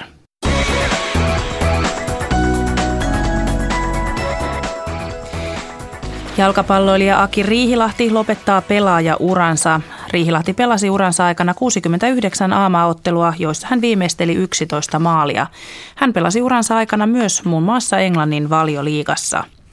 Jääkiekko maalivahti Ari Sulander päättää myös pitkän pelaajauransa kuluvan kauden jälkeen. Sulander on viimeksi pelannut Sveitsissä Zürich Lionsissa vuodesta 1998 asti. Jokereissa uransa aloittanut 43-vuotias konkari kuului pitkään maajoukkueen vakionimiin. Hänen saavutuksiinsa kuuluvat maailman mestaruus, kaksi MM-hopeaa, yksi MM-pronssia, olympiapronssi. Suomi otti avausvoittonsa jääpallon MM-kisoissa Kazakstanissa, kun se kukisti kolmannessa ottelussaan Yhdysvallat maaleen 7-1. Suomi hallitsi ottelutapahtumia selvästi ennakkoon heikompaa USAta vastaan. Suomen kisaurakka jatkuu heti huomenna, kun vastaan luistelee Norja puoli kymmeneltä aamulla. Ja Suomen kaikki pelit voi seurata suorana Yle Urheilun nettisivujen kautta. Yleisurheilun EM-kisat käydään Helsingissä ensi kesänä. Kisat järjestetään ensimmäistä kertaa samana kesänä kuin olympiakisat. Euroopan yleisurheiluliitossa uskotaan, että järjestelystä on enemmän hyötyä kuin haittaa. Järjestelytoimikunnan pääsihteerin Esa Honkalehdon mukaan kaikki maat lähettävät kisoihin parhaan joukkueensa. Suurin haaste tulee olemaan lippujen myynti. No totta kai monesta asiasta pitää olla huolissaan, että et viimeinen rakennusrypistys alkaa silloin toukokuun lopussa ja jatkuu sitten muutaman viikon. Totta kai kaikkia lippuja ei ole vielä myyty, vaikka reilu kolmannes on nyt sitten myyty tai varattu, niin, niin, niin ja meni erittäin hyvin meidän joulumyynti. Me avataan helmikuun puolessa välissä myöskin yksittäispäivien myynti, niin siinä mielessä se on tietysti sellainen, joka sitten ratkaisee lopulta kisojen talouden ja siinä on oikeastaan niin kuin iso, iso haaste ja vetomus tavallaan suomalaiselle yleisurheilun väelle, että, että, että täyttämällä stadion viitenä iltana, niin sillä tehdään myöskin aika hyvä potti sitten tulevaisuuden yleisurheilulle niin valmennusrahastoihin kuin muihinkin. Jääkiekon SM-liigassa pelataan tänä iltana viisi ottelua. Niitä voi seurata Yle Puheen taajuudella. Ensimmäiset erät on saatu pelattua. Jokeri tässä tilanne on 1-2, Jyp Saipa pelissä tilanne 1-1, Kärpät Lukko tilanteessa 0-0, Kärkikamppailussa pelikans Kalpa tilanne on avauserän jälkeen 2-1 ja Tappara Blues on maalittomassa 0-0 tilanteessa. Ja urheilun asioihin palataan sitten jälleen tunnin kuluttua 20.03. Ja nyt jatkuu tähtiin katseluilta, eli studiossa asiantuntijat vastaavat teidän kysymyksiinne, hyvät kuuntelijat. Ja asiantuntijana ovat siis Markku Poutanen, professori geodeettisesta laitoksesta ja Sakari Lehtinen, Ursan tähtitornin hoitaja. Ja istumme täällä studiossa vastaamassa kello 20 asti. Ja otamme yhden pikaisen kysymyksen tähän, joka on tullut sähköpostilla tähän alkuun. Montako tähteä mahtaa olla taivaalla? Professori Markku Poutanen. Riippuu vähän havainto-olosuhteista, jos tarkoittaa sitä, kuinka monta tähteä nähdään. E, parhaimmillaan edullisissa olosuhteissa voi nähdä ehkä, ehkä tuommoisen 2000-3000 tähteä, mutta huonoissa olosuhteissa niin e, tästä määrästä ja varsinkin Suomen olosuhteissa jäädään kyllä aika paljon jälkeen. Jopa huonoissa olosuhteissa voi sanoa, että muutama sata tähteä voi tehdä tiukkaa, mutta noin teoriassa paljon silmin ehkä on kuutisen tuhatta näkyvää, paljon silmin näkyvää tähteä, ja niistä jos puolet näkyy, niin kolmisen tuhatta kerralla, mutta tämä todella vaatii jo erinomaiset olosuhteet sitten.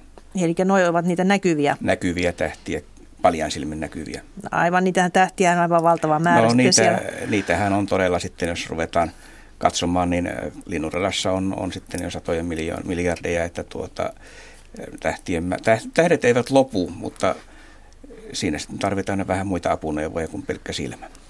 No niin, mielenkiintoinen kysymys.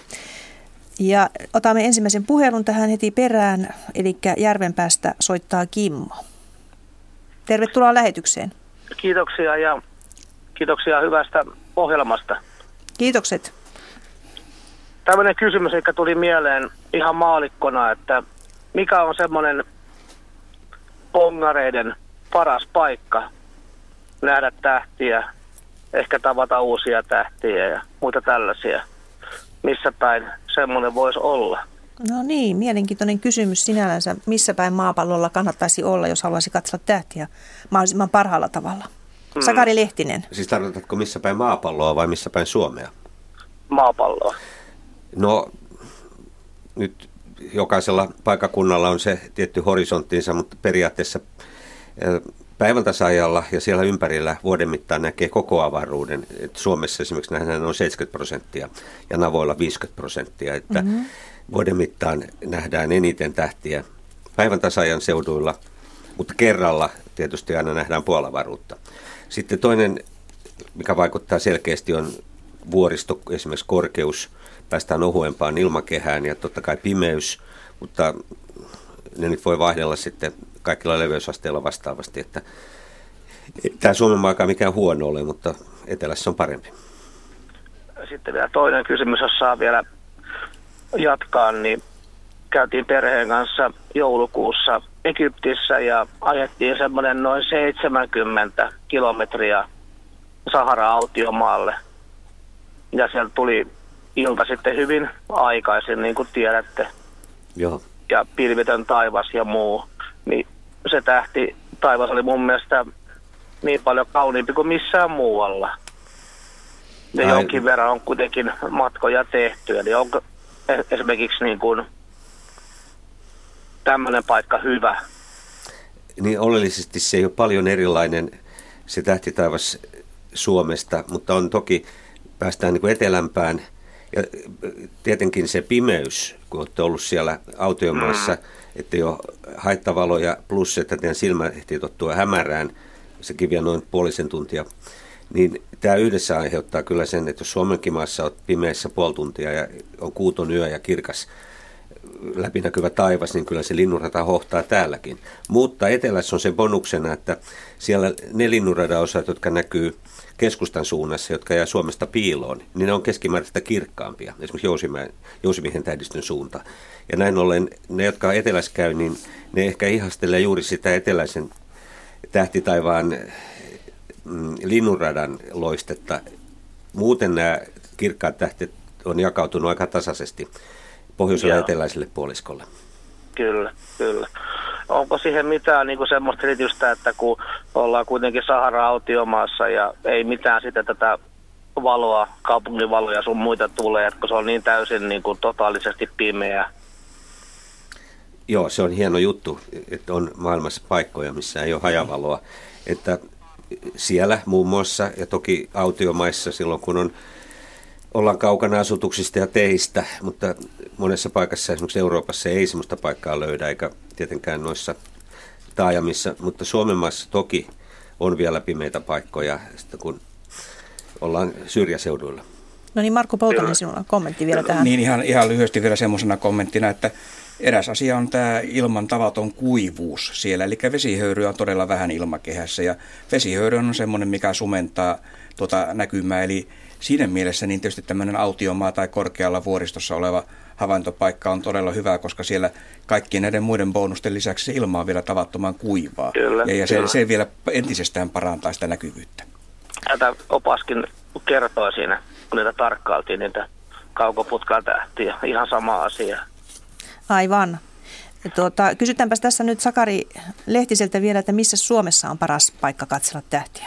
No tietysti pimeässä, mutta jos mä ajattelen nyt tätä Helsingin ympäristöä, niin toki tuo meri, koska sieltä meren suunnassa eli etelässä on pimeätä, niin se on jo hyvä.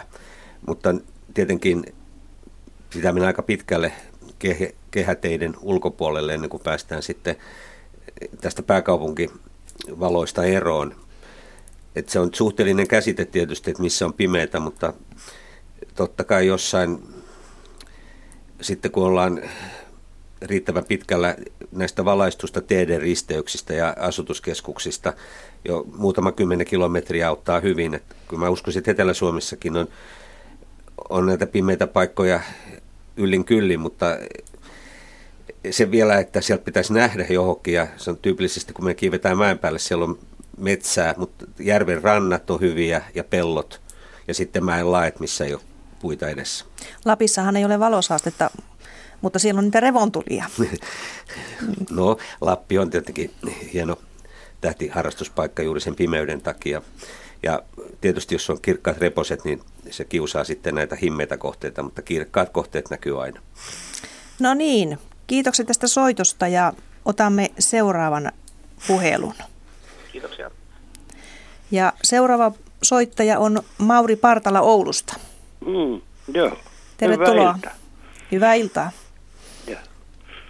Niin, mulla on tuota niin kokemusta tuolta 60-luvulta tuolla mm, Tenojoki varressa Utsiolla partioita sillä sisämaassa sisäjärvillä ja mulla hiiheltiin ja joutti yöpymään sitten tunturissa kanssa aika usein. Ja kauniita revontulia oli ja, ja minäkin sain keskittyä yksinään kuuntelemaan niitä. Kun monet sanovat, että se, ne ääntävät. Ja minulle muodostui käsitys siitä, että kun tämä revontulen valo kohtasi, kohtaa siis tuon lumikiteen, niin siinä lumikiteessä tapahtuu varmasti muutoksia, muodonmuutosta. Siihen valo reagoi jotenkin. Niin. Minun käsitys jäi siitä kovastikin, että tämä tuota, niin aiheutuu tästä lumien kiteen liikkeestä tämä suhina. Se kesti tosiaankin vain sen aikaa, kun se oli se revon tuli kirkkaimmillaan. Aivan. Tämmöinen muodostui mulle käsitys. No niin, tässähän Että on mielenkiintoinen. tota, siitä minkälaisia äänitteitä koskaan otettu. Mielenkiintoinen havainto. Kiitokset kysymyksestä. Tä- Tähän nyt sitten täällä mietitään kuumeisesti vastausta tähän niin. teidän mielenkiintoiseen kysymykseen. Joo, tämä olisi kiva kuulla, että onko siitä tutkittu. Kannattaisi kylläkin käydä äänittämässä, jos on kunnon laitteet, niin kaikessa hiljaisuudessa tuolla. Markku Poutanen. Joo, tämä on hankala kysymys tie, tieteen eh, rajamailla siinä mielessä, että eh, ei oikeastaan ole varmaa vastausta siitä ensinnäkään siihen, että onko ne äänet todellisia vai ei. Hyvin monet kertovat kuulleensa, mutta ongelma on juuri siinä, että niitä on ollut erittäin vaikea äänittää. Ja tiedän, että tuolla Sodankylän geofysiikan observatoriossa niitä on yritetty äänittää ja, ja jotain on saatukin. Mutta, mutta ongelmana on se, että ei oikeastaan tällä hetkellä tiedetä sitä, että mikä tämmöisen suhinan tai äänen tai naksahduksen aiheuttaa, koska se ilma siellä korkealla, missä nämä revontulet syntyvät, on niin ohutta, että se ääni ei ainakaan sieltä voi tulla. Eli se täytyy syntyä jossain siinä havaitsijan lähellä. Joo. Sitä minä juuri, että ei se kerkiä se ääni sieltä tulla. Ei se tule sieltä. Kyllä se, kun reag- se reagoi valon kanssa nämä lumikiteet, että niissä tapahtuu sen verran liikettä, että siitä se, se ääni kehittyy. Niin no en, en tiedä, sitten se valo voi olla kuitenkin aika himmeä, että siellä ehkä esimerkiksi magneettikenttä voi muuttua tai jotain vastaavaa tällaista. Ei siihen ole vastausta. Tätä on yritetty äänittää, on, on yritetty tutkia, mutta ilmiö on sen verran hankalasti mitattavissa, että, että en ainakaan tiedä, että olisi mitään selvää vastausta tähän, että mikä sen äänen aiheuttaa, mutta todella näitä on valtavan määrä näitä raportteja siitä, että voimakkaiden revontulien aikana niin kuullaan näitä ääniä. Joo. No Tämmöinen niin. mulla muodostui käsitys. No juu, No ette niin, ole ainoa. joo. Kyllä näitä kuulee aina silloin tällöin, että revontulet aiheuttavat ääniä. Kiitokset mielenkiintoisesta kysymyksestä. Joo, kiitoksia teille hyvästä Kiitos. Joo, Kiitokset. hei ja. Nyt otamme tähän väliin sähköpostilla tulleen kysymyksen, jossa on mukana myöskin kuva. Eli tässä on Laukaasta lähetetty sähköposti. Juhani Anttonen Laukaasta lähestyy meitä ja hän lähettää mukana myös kuvan. Ja hän kertoo, että hän on 2008 syksyllä kuvaillut tähtitaivasta 300 millin telellä. Paljain silmin huomasin liikkuvan kappaleen, todennäköisesti satelliitin kiitävän taivaalla. Otin siitä kaksi kuvaa, jotka ovat liitteenä. Kun tarkemmin tutkin kuvia, huomasin ihmeekseni, että liikkuvan kappaleen jättämä vana ei olekaan suora, vaan vaimenevan siniaallon muotoinen. Ja molemmissa kuvissa hän otti siis kaksi kuvaa, niissä on samanlainen tuommoinen viiva, viiru. Sama kappale kummassakin kuvassa vähän eri kulmasta kuvattuna. Ja nyt hän kysyy, että mistä tämä vaimenevan siniaallon muotoinen vana johtuu. Ja tätä on nyt mietitty täällä studiossa ja asiantuntijat ovat valmiita vastaamaan. Kyllä me tässä Sakarin kanssa äsken päivän mietimme puhki, koska tämä oli aika eksoottisen näköinen kuva. Tämä on todella tämmöinen, tähdet näkyy tuossa pieninä viiruina niin kuin tämmöisessä vähän pitemmässä valotuksessa ja sitten sitten menee poikki tämmöinen ohut vana, mikä on ihan ilmiselvästi satelliitin jättämä vana, mutta se ei olekaan suora, vaan tämmöinen aaltoileva ja tämä aaltoliike sitten näyttää vaimenevan. Ja tässä tämä kysyjä arvelee, että olisiko siinä esimerkiksi ollut se syynä, että tämä satelliitti pyörii, jolloin, jolloin sitten nämä aurinkopaneelit siellä näyttävät liikkuvan ja tekevät tämmöisen vanaan, mutta kun tätä kuvaa katsoo, tämä liike on niin suuri, että tämä oikeastaan ei tule tämmöinen selitys kyseeseen.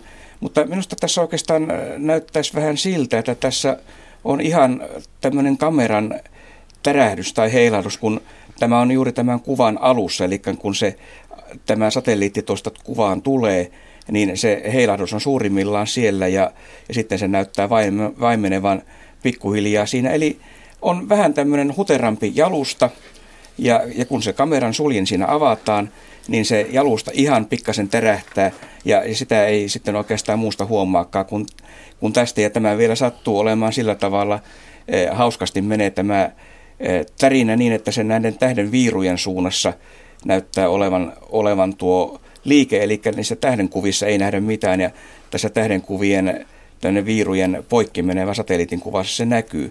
Ja, ja tämä niin kun, sitten tämä jalustan värähtely tuossa vähän vähitellen näyttäisi vaimeneen, eli eh, todennäköisesti tässä on ihan siitä kyse, että se tämmöisellä isolla suurennuksella, niin, niin se näkyy tämmöinen hyvinkin pieni terähdys, kun se kameran suljin siinä tai se peili lonksahtaa auki ja tämä on aika yleinen että tähtikuvissa tulee, mutta on todella hauskan näköinen tämä kuva.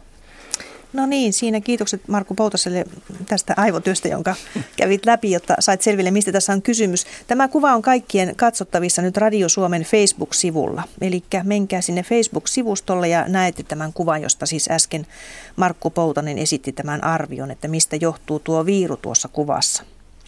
Ja tähän perään heti otamme sitten jo uuden puhelun ja uuden aiheen. Ilmeisestikin Eki Lohjalta on meillä langan päässä. Tervetuloa lähetykseen. No moi. Eli tota, sellaista olisin kysellyt, että onko olemassa jotain tällaisia muita ää, sijaintiin liittyviä havaintoja, mitä tähdistä voi tehdä niin kuin tämän ää, ilmasuuntien lisäksi. Eli pohjoisenhan pystyy sieltä poimimaan. Toki sekin on vähän huonossa muistissa, että mistä se helpoiten löytyy, mutta onko olemassa jotain muita, mitä sieltä sitten pystyy määrittämään ilman mitään välineitä omaan sijaintiin liittyvää? Sakari Lehtinen, haluatko vastata? Joo, siis ilmansuunnathan selviää sillä, että katsoo pohjan tähteen, vetää sormen alas maastoon, pohjoinen on siellä, loput on sen jälkeen triviaaleja. Aivan.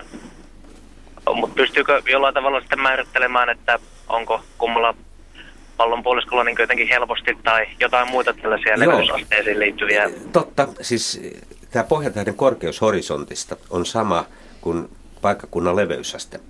Jos me lähdetään pohjoiseen tästä, niin se pohjantähti lähtee ylemmäs taivaalle, kun me päädytään pohjoisnavalle, niin pohjantähti on tuolla tasan keskitaivaalla, eli zenitissä. Sitten kun me lähdetään etelään, niin pohjantähti pohjoisessa ilmansuunnassa laskee, kunnes se on horisontissa käytännössä silloin, kun me ollaan päivän tasajalla. Ja siitä etelämässä kun mennään, niin sitä ei tietenkään näy. Ahaa, okei. Okay. Onko tähän olemassa mitään nyrkkisääntöä, että voisi pi- piirulla mitata tai jollain tällaisella Markku Poutonen haluaa nyt kommentoida tätä. E, joo, minulla ei ole nyrkkisääntö, minulla on vaaksasääntö tässä, minulla on jo vaaksa auki. Eli jokaisella on omissa käsissään tämä mitta, hyvin hyvä mittalaite. Eli sormet auki ja vaaksa auki, eli peukalon ja keskisormen pään välimatka on suunnilleen noin 20 senttiä tai vähän yli. Ja käsivarren mitan päässä, niin se on yksi senttimetri vastaa yhtä astetta, eli kun avaa vaaksan auki, niin se on noin 20 astetta. Eli kun ensin pistää peukalon horisonttiin ja katsoo, mihinkä sormenpäät näyttää, ja sitten siirtää sen seuraavan pykälän eteenpäin, pääsee 40 asteen korkealle kolmannen kerran, niin pitäisi päästä sinne 60 asteeseen, missä on pohjan tähti. Eli tällä tavalla ihan oman, oman kätensä avulla pystyy näitä tämmöisiä kulmia, etäisyyksiä tällä taivaalla mittaamaan asteina. 20 senttimetriä on noin 20 astetta käsivarren mitan päästä. Tai sitten jos katsoo sormen paksuutta, tietysti vähän omasta nakista riippuu, että onko se sentti vai kaksi, mutta sormen paksuuden mittaamalla niin saa sitten näitä pienempiä matkoja, onko se asteen päässä tai kahden asteen päässä, niin tällä tavalla saa aika tarkasti ihan ilman sen kummempia apuvälineitä näitä taivaan suuntia ja kulmia mitattua. Okei, kiitoksia tiedosta. Ja kiitos kysymyksestä. Joo, hei. Hei. Ja tässä välissä ehdimme ehkä ottaa kysymyksen Turusta. Tässä kysytään kuun suhteellisesta koosta. Kuuhan näyttää lähellä horisonttia huomattavasti suuremmalta kuin ollessaan ylhäällä keskellä taivasta. Triviaali vastaus on, että koko ero johtuu valon taittumisesta ilmakehässä. Olen kuitenkin pari vuotta sitten lukenut jostakin, että syytä tähän eroon ei varmana tiedetä. Pitääköhän tämä vielä paikkansa? Sakari Lehtinen.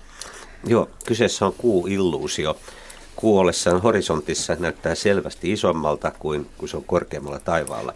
Tähän on esitetty useita selityksiä, mutta ne on psykologisia.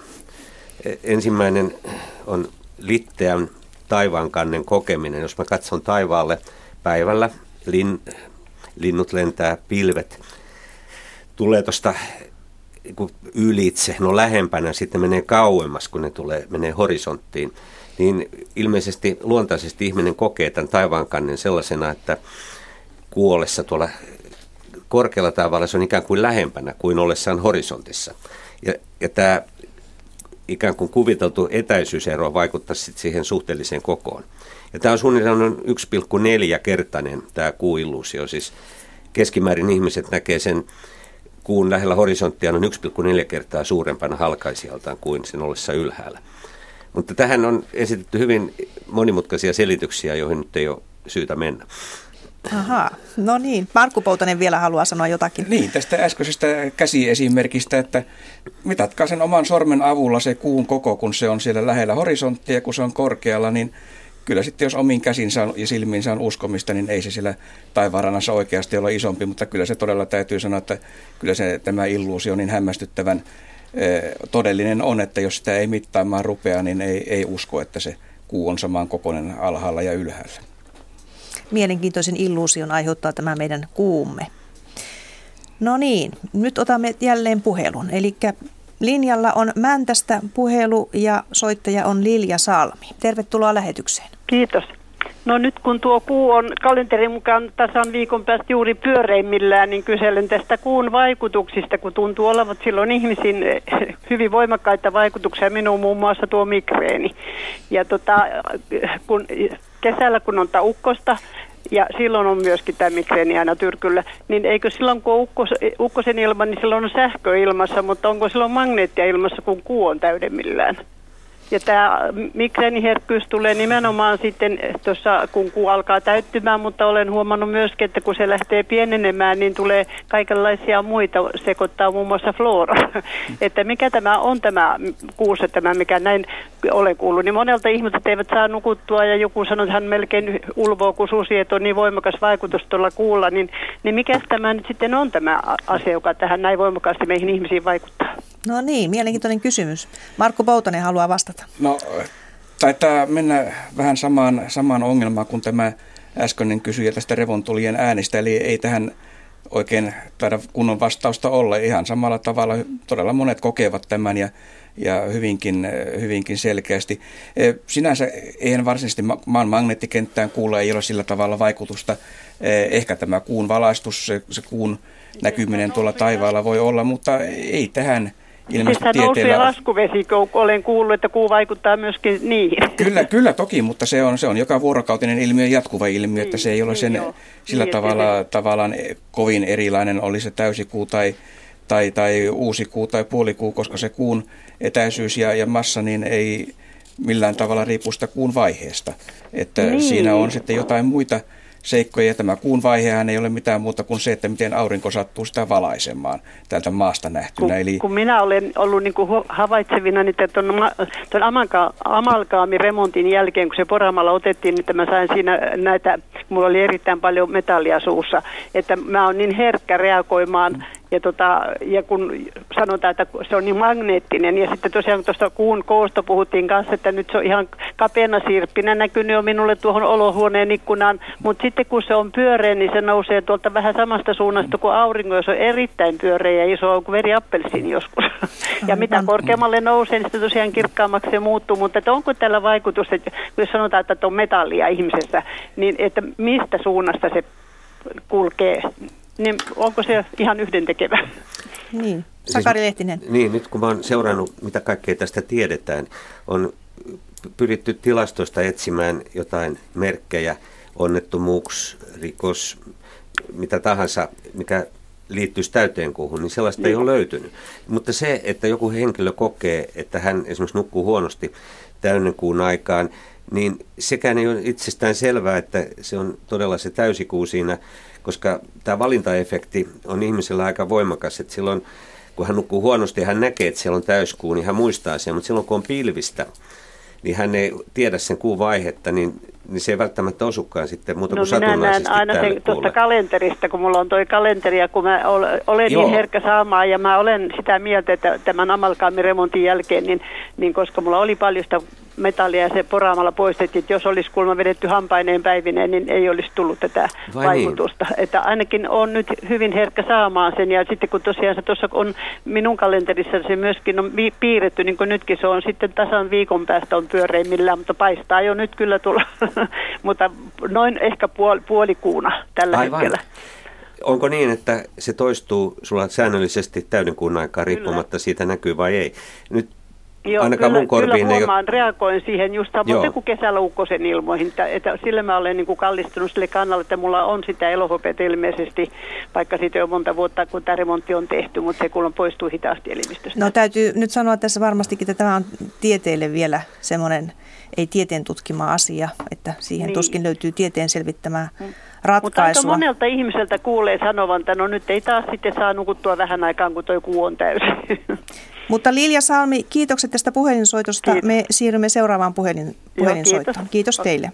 Joo, hei. Ja linjalla on nyt Jukka Niinimäki Jyväskylästä. No joo, Jukka, katsotaan nyt loppuuko ääni vai akku ensin, että tuota, kauhea flunssa. Mutta tota niin, kun tuo tytär muuttui pari vuotta sitten pois kotoa, niin mä oon pudonnut vähän kelkasta, että onko se hupla, Hubble, mikä se nyt oli, niin tota, onko se vielä käytössä? Hubble-avaruusteleskooppi. Niin, ja sitten toinen, että tutkiiko se tuolla ISS näitä tähtiä kanssa vai mitä ne tekee siellä? Eli teillä on kaksi kysymystä. No. Hubble-avaruusteleskoopista ja ISSstä. No niin. Kyllä. Mielenkiintoiset kysymykset. Mitäs Markku Poutanen tiedät Hubble-avaruusteleskoopista? Kyllä se siellä vanhuksena vielä köpöttelee silmälasiensa kanssa ja, ja havaitsee, en tiedä kuinka monta vuotta sille pystytään vielä havaintoaikaa jatkamaan, koska koko ajan se osat vanhenee siellä ja sen huoltolennot on lopetettu, että tällä hetkellä vielä havaintoja tulee, mutta ongelmana on juuri se, että NASA on sitten joutunut laittamaan jäihin näitä kehityshankkeita ja tiedä sitten, koska tämän Hubblen seuraaja tulee ja sitä yritetään niin pitkään käyttää, kun, kun se suinkin toimii siellä. Ja eh, noista ISSn ohjelmista en oikeastaan tarkemmin sitten tiedä, mitä kaikkea siellä on, mutta toki siellä ilmeisesti myös näitä varmaan näitä tähtitieteeseen liittyviä eh, kokeita on yhtä lailla. No niin, anteeksi mä keskeytän nyt tuota, niin mä, jostain tähdet ja avaruuslehdestä vai mistä mä nyt että sille Aprelille oli seuraaja tulossa, mutta onko se laitettu jäihin sitten tykkänä? Se ainakin NASAn, NASAn rahoituksessa nyt on ollut ongelmia ja en tiedä tämänhetkistä tilannetta, mutta viivästyksiä joka tapauksessa tämä, tämä seuraajateleskooppi, niin se ilmeisesti sen hinta on, on kohonnut ja ylipäänsä kun nämä budjettiongelmat siellä tuntuu olevan, niin se toden, on todennäköistä, että tämä seuraaja ei ehdi sinne ylös ennen kuin tämä Hubblen elinaika sitten loppuu, että sitä, sieltä sitten osat alkavat pettää yksi toisensa jälkeen. Joo. Mä kyllä ymmärsin, että James Webb, tämä seuraaja, kyllä se sinne lähetetään, mutta aikataulusta... Jos Aikataulu on ilmeisesti viivästynyt. Joo. Aivan, että saamme niitä hienoja kuvia jatkossakin. No, toivottavasti joo. Niin. Joo, kiitoksia tästä. Joo, kiitokset mielenkiintoisista kysymyksistä. Joo, kiitos. Kiitos, hei. Ja Hubble-avaruusteleskooppi todellakin, niin mikäs Markku Poutanen on Hubble merkitys noin tähtitieteen kannalta? Mitä katsoisit, että se on saavuttanut?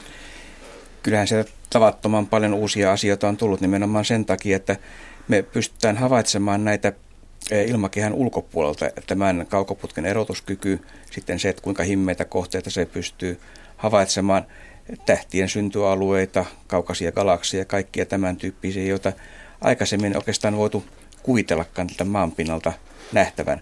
Tietysti nyt tässä tämä tekniikka on sillä tavalla kehittynyt, on tullut tämmöinen adaptiivinen optiikka ja muu vastaava näihin suuriin eh, korkealla vuorilla oleviin kaukoputkiin, jolloin aletaan päästä jo aika lähelle sitä, mitä Hubble on ollut.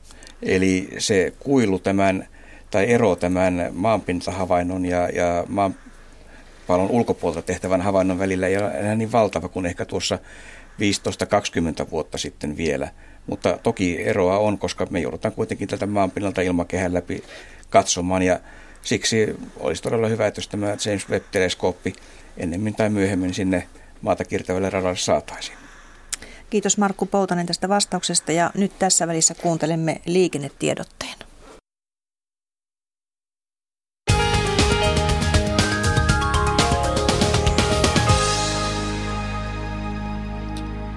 Ensin tilanne ohikuittaustielle 40 Raisio, eli ohikulkutie. Onnettomuuspaikan raivaustyö on ohi. Tämä onnettomuus oli Kuninko- ja Risteyssillan kohdalla ja nyt liikenne sujuu jälleen normaalisti. Ja tilanne jatkuu tietotielle 924 Simo onnettomuus, jossa on mukana raskas ajoneuvo. Simo Nuupas välillä, Simosta noin 25 kilometriä suuntaan Nuupas, paikasta matala 8,1 kilometriä Alaniemen suuntaan. Onnettomuus, jossa on mukana raskas ajoneuvo, kyseessä on ulosajo ja yksi ajokaista on suljettu liikenteeltä. Poliisi ohjaa liikennettä.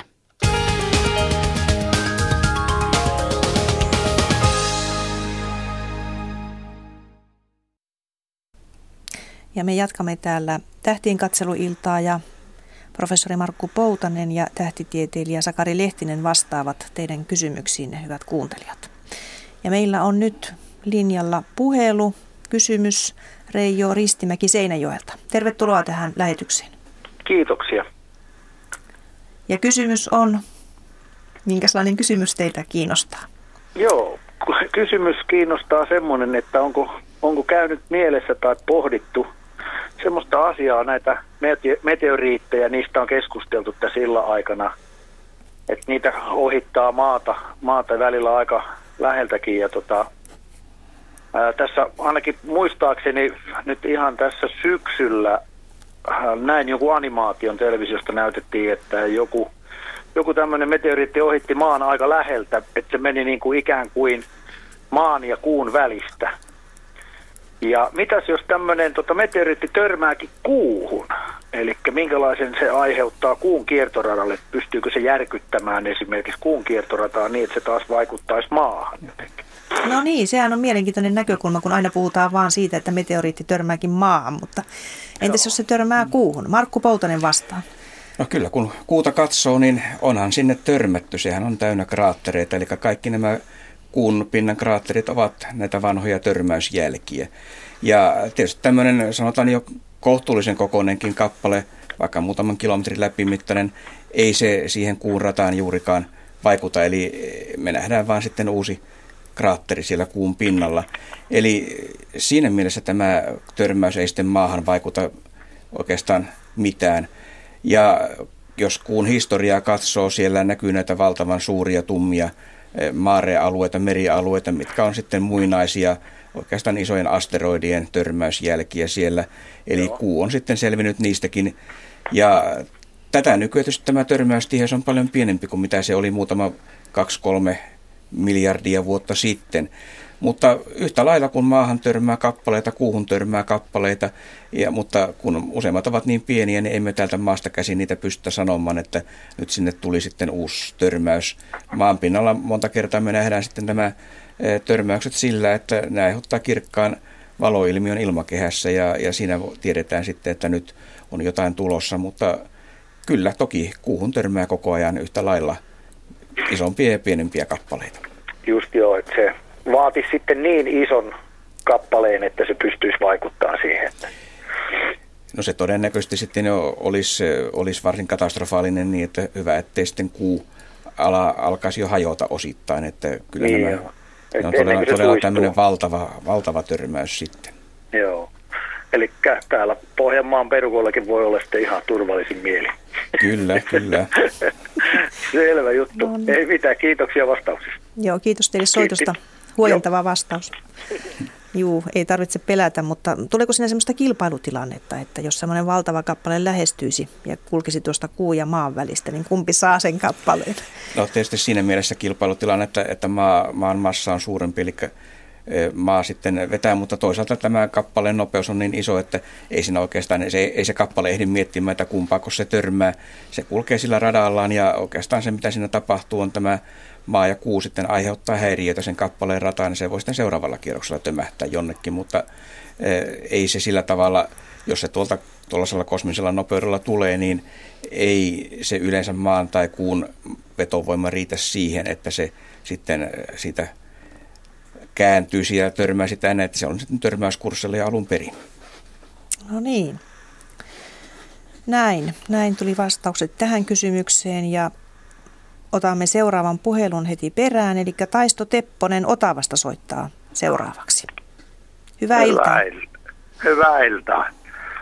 Ensinnäkin tuosta kuuasiasta on kyllä puhuttu aika tavalla, mutta kun mulla on semmoinen kahden neljän tontti, ja siitä vuosikaupalla tulee tuommoista jätettä. Eli maapallon, maapallon massa koko ajan kasvaa. Ja nyt sanottiin yhteen aikaa illasta, että se kulma kuu etääntyy maan vetovoiman piiristä. No onko tämä yleensä mahdollista, kun ammattikoulussa aikoinaan opetettiin sillä tavalla, että massat vetävät toisiaan puolensa, niin kuuhan pitäisi periaatteessa, kun maapallon massaa lisääntyy miljoonia tonnia joka vuosi, niin sehän pitäisi tulla lähemmäksi vaan. No niin. Siis, ja toinen kysymys on se, että onko tällä auringolla sitten tota, minkäännäköistä vetovoimakykyistä massaa, kun nyt on höllätetty jatkuvalla syötellä sitä, että kun ilmasto lämpiä ja ilmasto lämpiä, niin onko tämä nyt mahdollista, että tämä koko maan ja kuun ympäristö on vetäytymässä tuonne lähemmästä auringon puoleen? No, kaksi kysymystä siis. Markku Poutanen. No ensinnäkin tähän maan massaan, niin eh, maahan toki tulee näitä meteoriitteja, avaruuspölyä koko ajan – Eli, eli sitä kautta maanmassa kasvaa, mutta toisaalta sitten maasta karkaa kaasua, lähinnä vetyä, heliumia. Ja tämä ero ei itse asiassa ole kovin iso, eli tämä maanmassa ei juurikaan tästä muutu sen takia, että, että sieltä myös lähtee tätä kaasua pois. E, sinänsähän tämä maanmassan kasvaminen ei vaikuta siihen e, sillä tavalla tähän kuun lähestymiseen tai etääntymiseen, koska se kuu kiertää tietyllä nopeudella rataansa ja se rataan nopeus sitten vaikuttaa siihen, kuinka kaukana se kuu kiertää. Ihan samalla tavalla kuin maa kiertää sitten kuun kanssa aurinko. Eli ei, ei tässä oikeastaan mitään merkillistä tapahdu esimerkiksi auringon suhteen. On tietokonesimulaatioilla pystytty laskemaan, että niin pitkästi kun aurinko, aurinkokunnan elinaikaa voidaan olettaa olevan, niin maa pysyy suht tässä samalla vakaalla radallaan kuin, kuin tähänkin saakka. Eli ei se maan rata siitä juurikaan vuosimiljardien kuluessa muutu. No niin, tällä tavalla vastattiin tähän. Markku Poutanen vastasi tähän kysymykseen. Tässä välissä otamme yhden sähköpostilla tulleen kysymyksen. Kysyisin, että kuinka laajalla alueella tietyllä hetkellä yksi sama revontuli-ilmiö näkyy maan päällä? Tapahtuman korkeushan tässä vaikuttaa. Osaatteko vastata? No ihan suoralta, ihan suoralta kädeltä, niin en osaa niitä kilometrin määriä sanoa kuinka kaukana, koska nämä revontulet, nehän syntyvät tuolla sanotaan 100 ja 300 kilometrin välillä noin suunnilleen, ehkä vähän siellä enemmän siellä ylemmässä 200-300 kilometrin nurkilla. Ja se ei tietysti kauhean laajalle alueelle näy, koska se on suhteellisen alhaalta muutama sata kilometriä siitä suuntaansa, niin se voi näkyä, että se sitten tietysti kun nämä revontulivyöt tai nämä valtavat revontuli-ilmiöt, jotka sitten tämmöisen aktiivisen hetken aikana ryöpsähtävät yli taivaan, niin ne sitten kulkevat tietysti siinä etelän, etelään ja pohjoiseen sillä tavalla, että se näkyy laajalla alueella, mutta se yksi ja, ja ainoa revontulikaari, niin se tietysti näkyy sitten aika rajoitetulla alueella siellä, mistä nyt maanpinnalta näkee sitten sinne parin 300 kilometrin korkeuteen, muutama sata kilometriä. Aivan. No entäs toinen kysymys Valkeakoskelta Jaakko Kojo kysyy, että onko kuun rataan vakio maan suhteen? Eli kulkeeko kuu aina päivän tasaajan suuntaisesti? Joskus kuu tuntuu olevan korkeammalla ja taas joskus alempana samasta katselupisteestä nähtynä. Sakari Lehtinen. Joo, ensinnäkin kuu nousee idästä, laskee länteen, kuu kulkee eläinrataa myöten, eli sitä samaa maaratatasoa, missä aurinkokin näkyy ja planeetat. Tosin kuulla on vielä viiden asteen poikkeama tähän. Mutta se, että kuinka korkealla kulloinkin kuu näyttää olevan, niin esimerkiksi jos katsoo täysikuuta, niin tyypillisesti kesällä, se on siellä korkealla eläinradalla, näkyy tuolla Helsingin horisontissa, niin 53 asteen plus minus 5 astetta, eli lähemmäs 60 astetta. Ja sitten taas kesällä se tulee niin kuin eläinradan matalimmille osille, eli vastapäätä aurinkoa ikään kuin. Jos aurinko on korkealla eläinradalla, niin silloin täysikuu on vastakkaisella matalalla osalla. Ja esimerkiksi Helsingin horisontissa tämä elärata on tuossa kuuden puolen asteen korkeudella. Jos kuu on siitä vielä viisi astetta alaspäin, niin se käytännössä on juuri ja juuri horisontin päällä, matalimmillaan. No, tietenkin tämä, että sitten vielä ottaa huomioon, että kun kuu on lähellä aurinkoa, niin sen korkeus on suunnilleen siellä, missä auringon korkeus sillä hetkellä on. Että tämmöinen kuun sirppi tyypillisesti sen paikka määräytyy auringon mukaan ja sitten puoli kuu sieltä välistä. Aivan.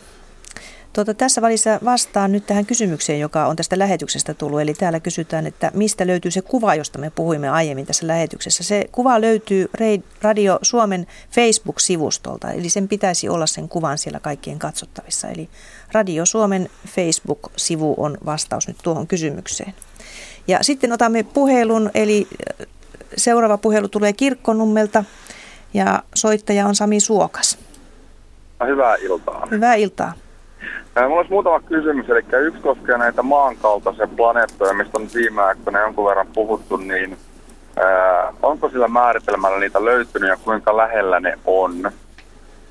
Sitten oikeastaan perään toinen kysymys, mikä liittyy aiheeseen, niin jos mä ajatellaan ihmiskuntaa, niin radiolähetyksiä on lähetetty sanotaan reilu sata vuotta, niin riittääkö noiden radiolähetysten teho, vaikka tämä radiolähetys, mikä nyt tässä on parhaillaan päällä, niin meneekö se avaruuteen asti ja voiko siis joku kuunnella sitä tuolta avaruudesta? No niin, siinäpä mielenkiintoinen juttu. Kuunteleeko joku avaruudesta meitä?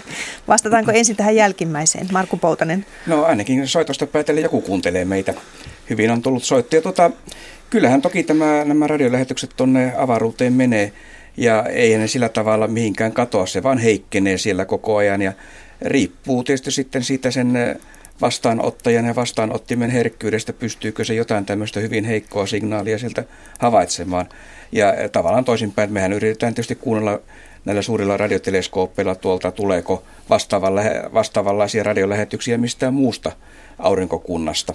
Eli kyse on oikeastaan siitä, että kuinka kaukana ja kuinka herkillä laitteella havaitaan, niin pystyykö tätä havaitsemaan. Semmoinen ilmiö tietysti on, on olemassa, että mitä kehittyneempää tekniikkaa on, niin näyttää siltä, että nämä lähetystehot pienenevät. Eli ja osittain mennään sitten kaapeleihin, maakaapeleihin, valokaapeleihin. Eli tavallaan maa muuttuu hiljaisemmaksi radioalueella kuin mitä, mitä se on ollut tässä eh, menneinä vuosikymmeninä. Siinä mielessä me ollaan paljon hiljaisempia kuin mitä ehkä on oltu. Eli nämä lähettimien tehot, niitä ei tarvita niin valtavia tehoja, että me saadaan tämä signaali menemään maan toiselle puolelle. Eli nyt jos tuohon tekee jatkokysymyksen, niin periaatteessa jos siellä on joku, ketä meitä kuunteli, se olisi vastannut sinne ensimmäiseen lähetykseen sata vuotta sitten, niin silloinhan se olisi maksimissaan sen 50 valovuoden päässä, jos radio alkaa kulkea noin valonopeudella. Kyllä joo, että jos, jos tuota 50, ihan nyt täällä taitaa ääni kiertää, tuota, jos 50 vuoden etä, tai 50 valovuoden etäisyydellä on sitten tämä kuuntelijaa, niin hän sitten tietysti on voinut reagoida 50 vuotta sitten ja silloin, silloin sadan, vuoden, sadan vuoden viiveellä saadaan vastaus, näin, näin teoriassa kyllä. Aivan. Ja tämä liittyy tavallaan semmoisen seuraavaan kysymykseen, aikaisempaan kysymykseen siihen niin exopolentoihin, että, että kuinka kaukana niitä on, että jos siellä joku olisi päässyt kuuntelemaan tai niitä, että olisiko mitään teoreettista mahdollisuutta viestitellä. No nythän tässä on ihan viimeisenä kuukausina ollut juuri näitä uutisia, että ensimmäiset tämmöiset maan kokoiset maankaltaiset planeetat on löydetty tuolta. En tällä hetkellä kyllä muista niitä etäisyyksiä, mistä etäisyydeltä Sakarikaan pyörittelee tuossa päätän, että ei muista millä etäisyydellä näitä nyt on löydetty, mutta kuitenkin me puhutaan kymmenistä valovuosista, eli e, luulisin, että edes teoriassa nyt ei olisi mahdollista sitten vielä ollut saada vastausta sieltä, mutta e, toisaalta mä luulen, että nämä meidän radiolähetykset kuitenkin ovat sen verran heikkoja, että muutaman kymmenen valovuoden päästä niin niitä tuskin pystytään havaitsemaan. Aivan, hyvä. Kiitos. Joo, kiitos soitosta. Mielenkiintoinen kysymys. Eksoplaneettahan on sellainen planeetta, joka ei ole omassa aurinkokunnassa, vaan tuolla kaukaisuudessa. Kuinka paljon niitä on löytynyt nyt? Niitähän on löytynyt valtava määrä. Sakari, muistatko kuinka monta niitä 700 on? meni rikki äskettäin. 700 meni, meni rikki ja niitähän mm. löytyy siis koko ajan. Kyllä. Minkälaisilla havaintolaitteilla niitä havaitaan? No siinä on kahta havaintotyyppiä. Silloin kun planeetta sattuu kulkemaan emotähtensä ylitse niin, että se on meidän näkösäteen suunnassa, niin se himmentää sitä tähteä muutaman prosentin, mutta sen riittää jo. Sitten on, toinen on spektroskopian avulla. Silloin kun planeetta kiertää aurinkoa, ne kiertää yhteistä painopistettä, joten se varsinkin massiivinen tähti vääjäämättä heiluttaa sitä emotähteä. Ja se liike näkyy herkissä laitteissa, siis spektroskooppi näyttää sen, sen valon tota, vastaava ilmiö on, kun liikkuva esine, jos ambulanssi kulkee ohitse, niin sen äänen taajuus muuttuu siitä, kun se tulee kohti. Ja kun se on korkeampi ja sitten kun se menee ohi, niin tämä sama Doppler-ilmiö on tässä myös takana tässä spektroskopiassa. Markku Poutanen. Ja tämä nimenomaan juuri nämä havaintotekniikat, mitä Sakari tuossa selitti, niin näistä syntyy myös juuri semmoinen valintailmiö. Eli nämä isot massiiviset planeetat on paljon helpompi havaita. Ja sen takia meillä tällä hetkellä ei juurikaan vielä ole näitä maankokoisia tai pienempiä planeettoja havaittu, koska niiden aiheuttamat ilmiöt on niin paljon vähäisempiä, että niitä ei vielä pystytä sillä tavalla näkemään. Ja sitten ehkä tulevaisuudessa, ja oikeastaan on jo aloitettu näitä, tämä kolmas, kolmas mahdollisuus, että niitä pystyttäisiin suoraan valokuvaamaan – ja varsinkin tuolta sitten voisi kuvitella maata kiertävistä satelliiteista tai, tai kaukoputkista, niin että se keskustähden valo peitetään siinä ja sitten me nähtäisiin ihan suoraan tämä planeetta siinä tähden vieressä. Se on tavattoman vaikea tekniikka sekin, mutta että meillä on periaatteessa useita tapoja löytää näitä, mutta valitettavasti kaikki on vähän sellaisia, että ne suosi näiden isojen planeettojen löytämistä, ei, ei niinkään näiden maankokoisten, jotka on paljon vaikeampia löytää. Mutta mielenkiintoistahan se on, että niitä voidaan katsella nykyisin. Tiedetään, että, että niitä on ja että niitä voidaan tutkimusvälineillä jopa löytää. Se on hämmästyttävää, hämmästyttävä asia. Nyt tässä otan välissä sähköpostilla tulleita pari kysymystä.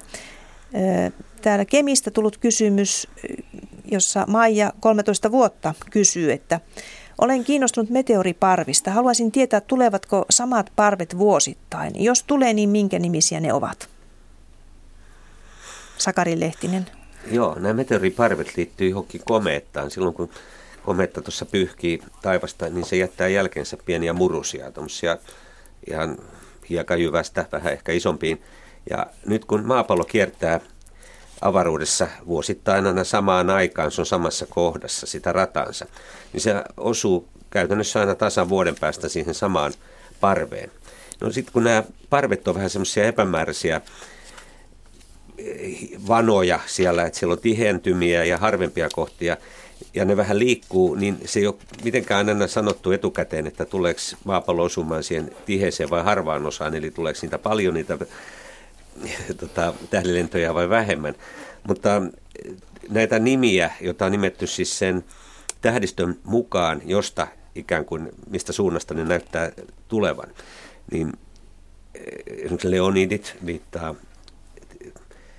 Leo, siis Leijona. leijonan Leijona. tähdistöön, ja sitten geminidit kaksosiin, perseidit Perseuksen tähdistöön, ja vastaavasti näitä on muutama kymmen näitä parvia, niin ne on nimetty sen radiantin perusteella, eli se piste, josta ne näyttää ikään kuin tulevan. No niin, ja toinen kysymys ihan äkkiä tässä. Markku Poutanen, voit nopeasti vastata. Onko Suomenlahdella, Pohjanlahdella ja Itämerellä olemassa kuusta johtuvaa vuorovesi-ilmiötä edes vaikka vähäisessä määrin? Jos ei ole, niin missä on lähimpaikka Suomesta katsottuna? No kyllä Itämeressä on vuorovesi, jos siihen kahteen senttimetriin tyytyy. Eli tavattoman pieni. Se voidaan kyllä mitata noista mareografien eh, havainnoista, mutta se ei sitä juuri silmin huomaa, koska meillä se tuulten aiheuttamat eh, muutokset voi olla plus minus metri siitä keskivedestä. Eli tämä on tavattoman pieni. Ehkä lähin paikka on tuolla Tanskan eh, länsirannikolla Englannin kanaali, missä on jo aika mahtavat vuorovedet sitten, että sinne täytyy mennä, jos aikoo näitä kunnollisia, ihan oikeita silmin havaittavia vuorovesiä nähdä, jos ei tähän kahteen senttimetriin tyydy. No niin, eli parin kolmen tunnin lentomatkan päässä Kyllä. löytyy vuorovesi-ilmiö. Ja nyt otamme tähän väliin puhelun ja soittaja tulee Helsingistä. Matti Savolainen, tervetuloa lähetykseen. Iltaa, iltaa. Iltaa. Niin, kysymys olisi lähinnä tuota GPS-mittauksiin liittyvästä tuota tekno- tai siis tähtitaivaan vaikutuksesta niihin, että kun ammatikseen tekee mittauksia ja viime aikoina on ollut niin kuin, havaittavissa sellaista ongelmaa niin kuin Fixin kanssa, eli sen, että mittaus alustuu oikein, niin onko siellä tähtitaivaalla mitään tapahtumassa, kun on puhuttu aurinkovilkkujen aktiivisuudesta, että ne pitäisi lisääntyä lähiaikoina? Markku Poutanen vastaa. Joo, kyllähän se aurinko taitaa tässä syyllisenä olla. Edellisen kerran eh, ihmiset valitteli tuossa 2000-luvun alkupuolella, kun oli se edellinen auringon aktiivisuusjakso. Eli näihin GPS-satelliittien signaaliin vaikuttaa tuo yläilmakehä ionosfääri, joka, jonka aktiivisuus riippuu juuri siitä, että miten paljon sieltä auringosta näitä hiukkasia tuonne yläilmakehään tulee. Tämä liittyy myös tietysti näihin revontuliin, että melkein silloin, kun on komeat revontulet, niin suosittelisin jättää sen GPSn kotiin, että silloin on todella huono GPS-keli.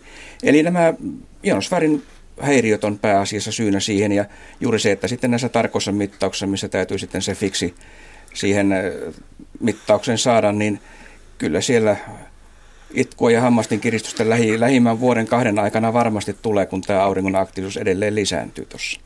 Kyllä, kyllä. Sitten olisi toinen kysymys tuosta tähti, tähtikuvaamisesta lähinnä, että tota, kun, kun jos ei omista mitään kaukoputkea, missä on seurantalaite, niin mikä se olisi sellainen helppo aloittelijalle tota, niin, työkalu, kun tuntuu, että jos valot pitempään kuin viisi sekuntia, niin tulee viiruja kuvaa, että Markku Poutanen. No kuunnellaan Markku Poutasta.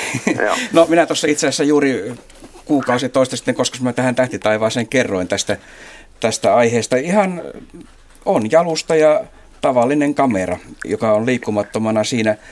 Ja, ja tuota, tämä oikeastaan perustuu kuvan käsittelyyn. Eli otetaan iso joukko, ei niitä viiden tai kymmenen sekunnin kuvia, vaan sekunti tai kaksi tai kolme, jolloin Joo. ne tähdet ei vielä ehdi tulla viiruiksi ja otetaan riittävän monta kuvaa. Sitten tämmöisellä kuvan käsittelyohjelmalla, joita on ihan tähän tähtikuvasta varten kehitetty, niin niillä pinotaan nämä kuvat päällekkäin, jolloin siellä päästään aika äkkiä sitten semmoisiin valokuviin, missä näkyy tähdet jo niin himmeitä tähtiä, että niitä paljan silmin ei enää erota. Ja, ja tällä tavalla ihan tavallisella kameralla, ehkä mieluummin tämmöinen järjestelmäkamera, missä sitten vähän on säätömahdollisuuksia enemmän, mutta jopa tämmöinen pokkari hätätilassa käy jalusta, niin, niin sillä saa. Ja semmoinen vinkki vielä, että kun yleensä sitten kun tämän kameran laukaisen, niin se tuppaa terähtämään. Ja, ja tuota, mä oon käyttänyt tämmöistä hattutemppua, eli pannaan siihen eh, ennen vanhaan tämmöinen miesten vilttihattu, mutta e, sitten, sitten tuota, ihan tämmöinen musta kangas, avataan sulin auki, otetaan kangas pois, lasketaan kahteen, pannaan taas pimeäksi ja silloin meille tulee tämmöinen terävä tähdenkuva ja näitä pinotaan päällekkäin, niin kaikkein yksinkertaisin konsti on näin. Kiitoksia. No kiitos Matti Savolainen puhelinsoitosta ja meillä olisi vielä yksi puhelu ja aivan eri suunnalta, ei Helsingistä, vaan nyt menemme Pohjois-Suomen enontekijöön ja linjalla on Erkki. Tervetuloa lähetykseen. Kiitos, kiitos. Joo, mulla oli tässä tämmöisiä askarruttavia kysymyksiä. Peili vai linssi kaukoputki, kun tarkkailee planeettoja? Kumpi on parempi? No niin, peili ja linssikaukoputki. Sakari Lehtinen, haluatko vastata? Joo, siis kummatkin käy. Ei planeetoissa sen kummempaa väliä ole. Oleellista lähinnä, että saadaan tietysti terävä, hyvälaatuinen kuva, mutta pitkä polttoväli auttaa siinä. Ja nyt linssiputkethan on perinteisesti erinomaisia planeettahavainnoissa. Ne linssit ei tarvitse olla edes apokromaattisia, siis kolmilinssisiä. Pieni, se värivirhe on aika mitätön, mutta ei mitään vikaa peilikaukoputkissakaan, joten molemmat ihan yhtä lailla käy. Joo, kun tuo mulla oli tota vähän, on jäänyt, nyt en ole lukenut sitä, kun mulla on, olen sieltä Ursasta ostanut putken, joka on peilikaukoputki vähän suuremman kokoinen, tai ainakin painon puolesta. Niin tota, siinä on, on tota noita värisuotimia. Onko se, oliko se niin, että kun planeettoja seuraa, niin se, siinä oli oli kai eri värisillä suotimilla niitä täytyy katsoa tiettyä planeettaa vai muistanko väärin? Näitä käytetään kyllä joskus näitä värisuotimia silloin, kun halutaan tehdä esimerkiksi piirroshavaintoja planeetan pinnasta. Niin esimerkiksi Marsille punainen tai oranssisuodin korostaa tuo kontrastia ja saadaan niitä vähäisiä tummempia alueita esiin. Vastaavasti ollaan keltasuotimilla Jupiteria. Mutta noin, jollei tee piirroksia eikä erityisesti kiinnitä huomiota niihin joihinkin sävyeroihin, niin ei kannata käyttää yhtään mitään, koska ne kuitenkin syö valotehoa, että varsinkin jos ei ole tarpeeksi valoa, niin silloin siitä on vain haittaa siitä suotimesta. Joo. Sitten oli tämmöinen tota, Saturnusplaneetta. Muita nyt olen tuossa niin kuin Venusta ja, ja Jupiterin olen kyllä nähnytkin ja se on hieno, hienoa katsella tuolla isommalla kaukoputkella. Miten on Saturnuksen laita? Pystyykö sen nähdä tämmöisellä, tämmöisellä putkella niin kuin mulla nyt on tuo Tal 1? Ilman muuta pienempikin riittää, se on kirkas planeetta. Joo. Eli tota, onko tähän vuoden aikaan, voiko Saturnuksen nähdä? Kyllä, se nousee vähän myöhemmin, mutta tuossa jo aamujen tunteina keskiyön jälkeen, niin se on jo riittävän korkealla.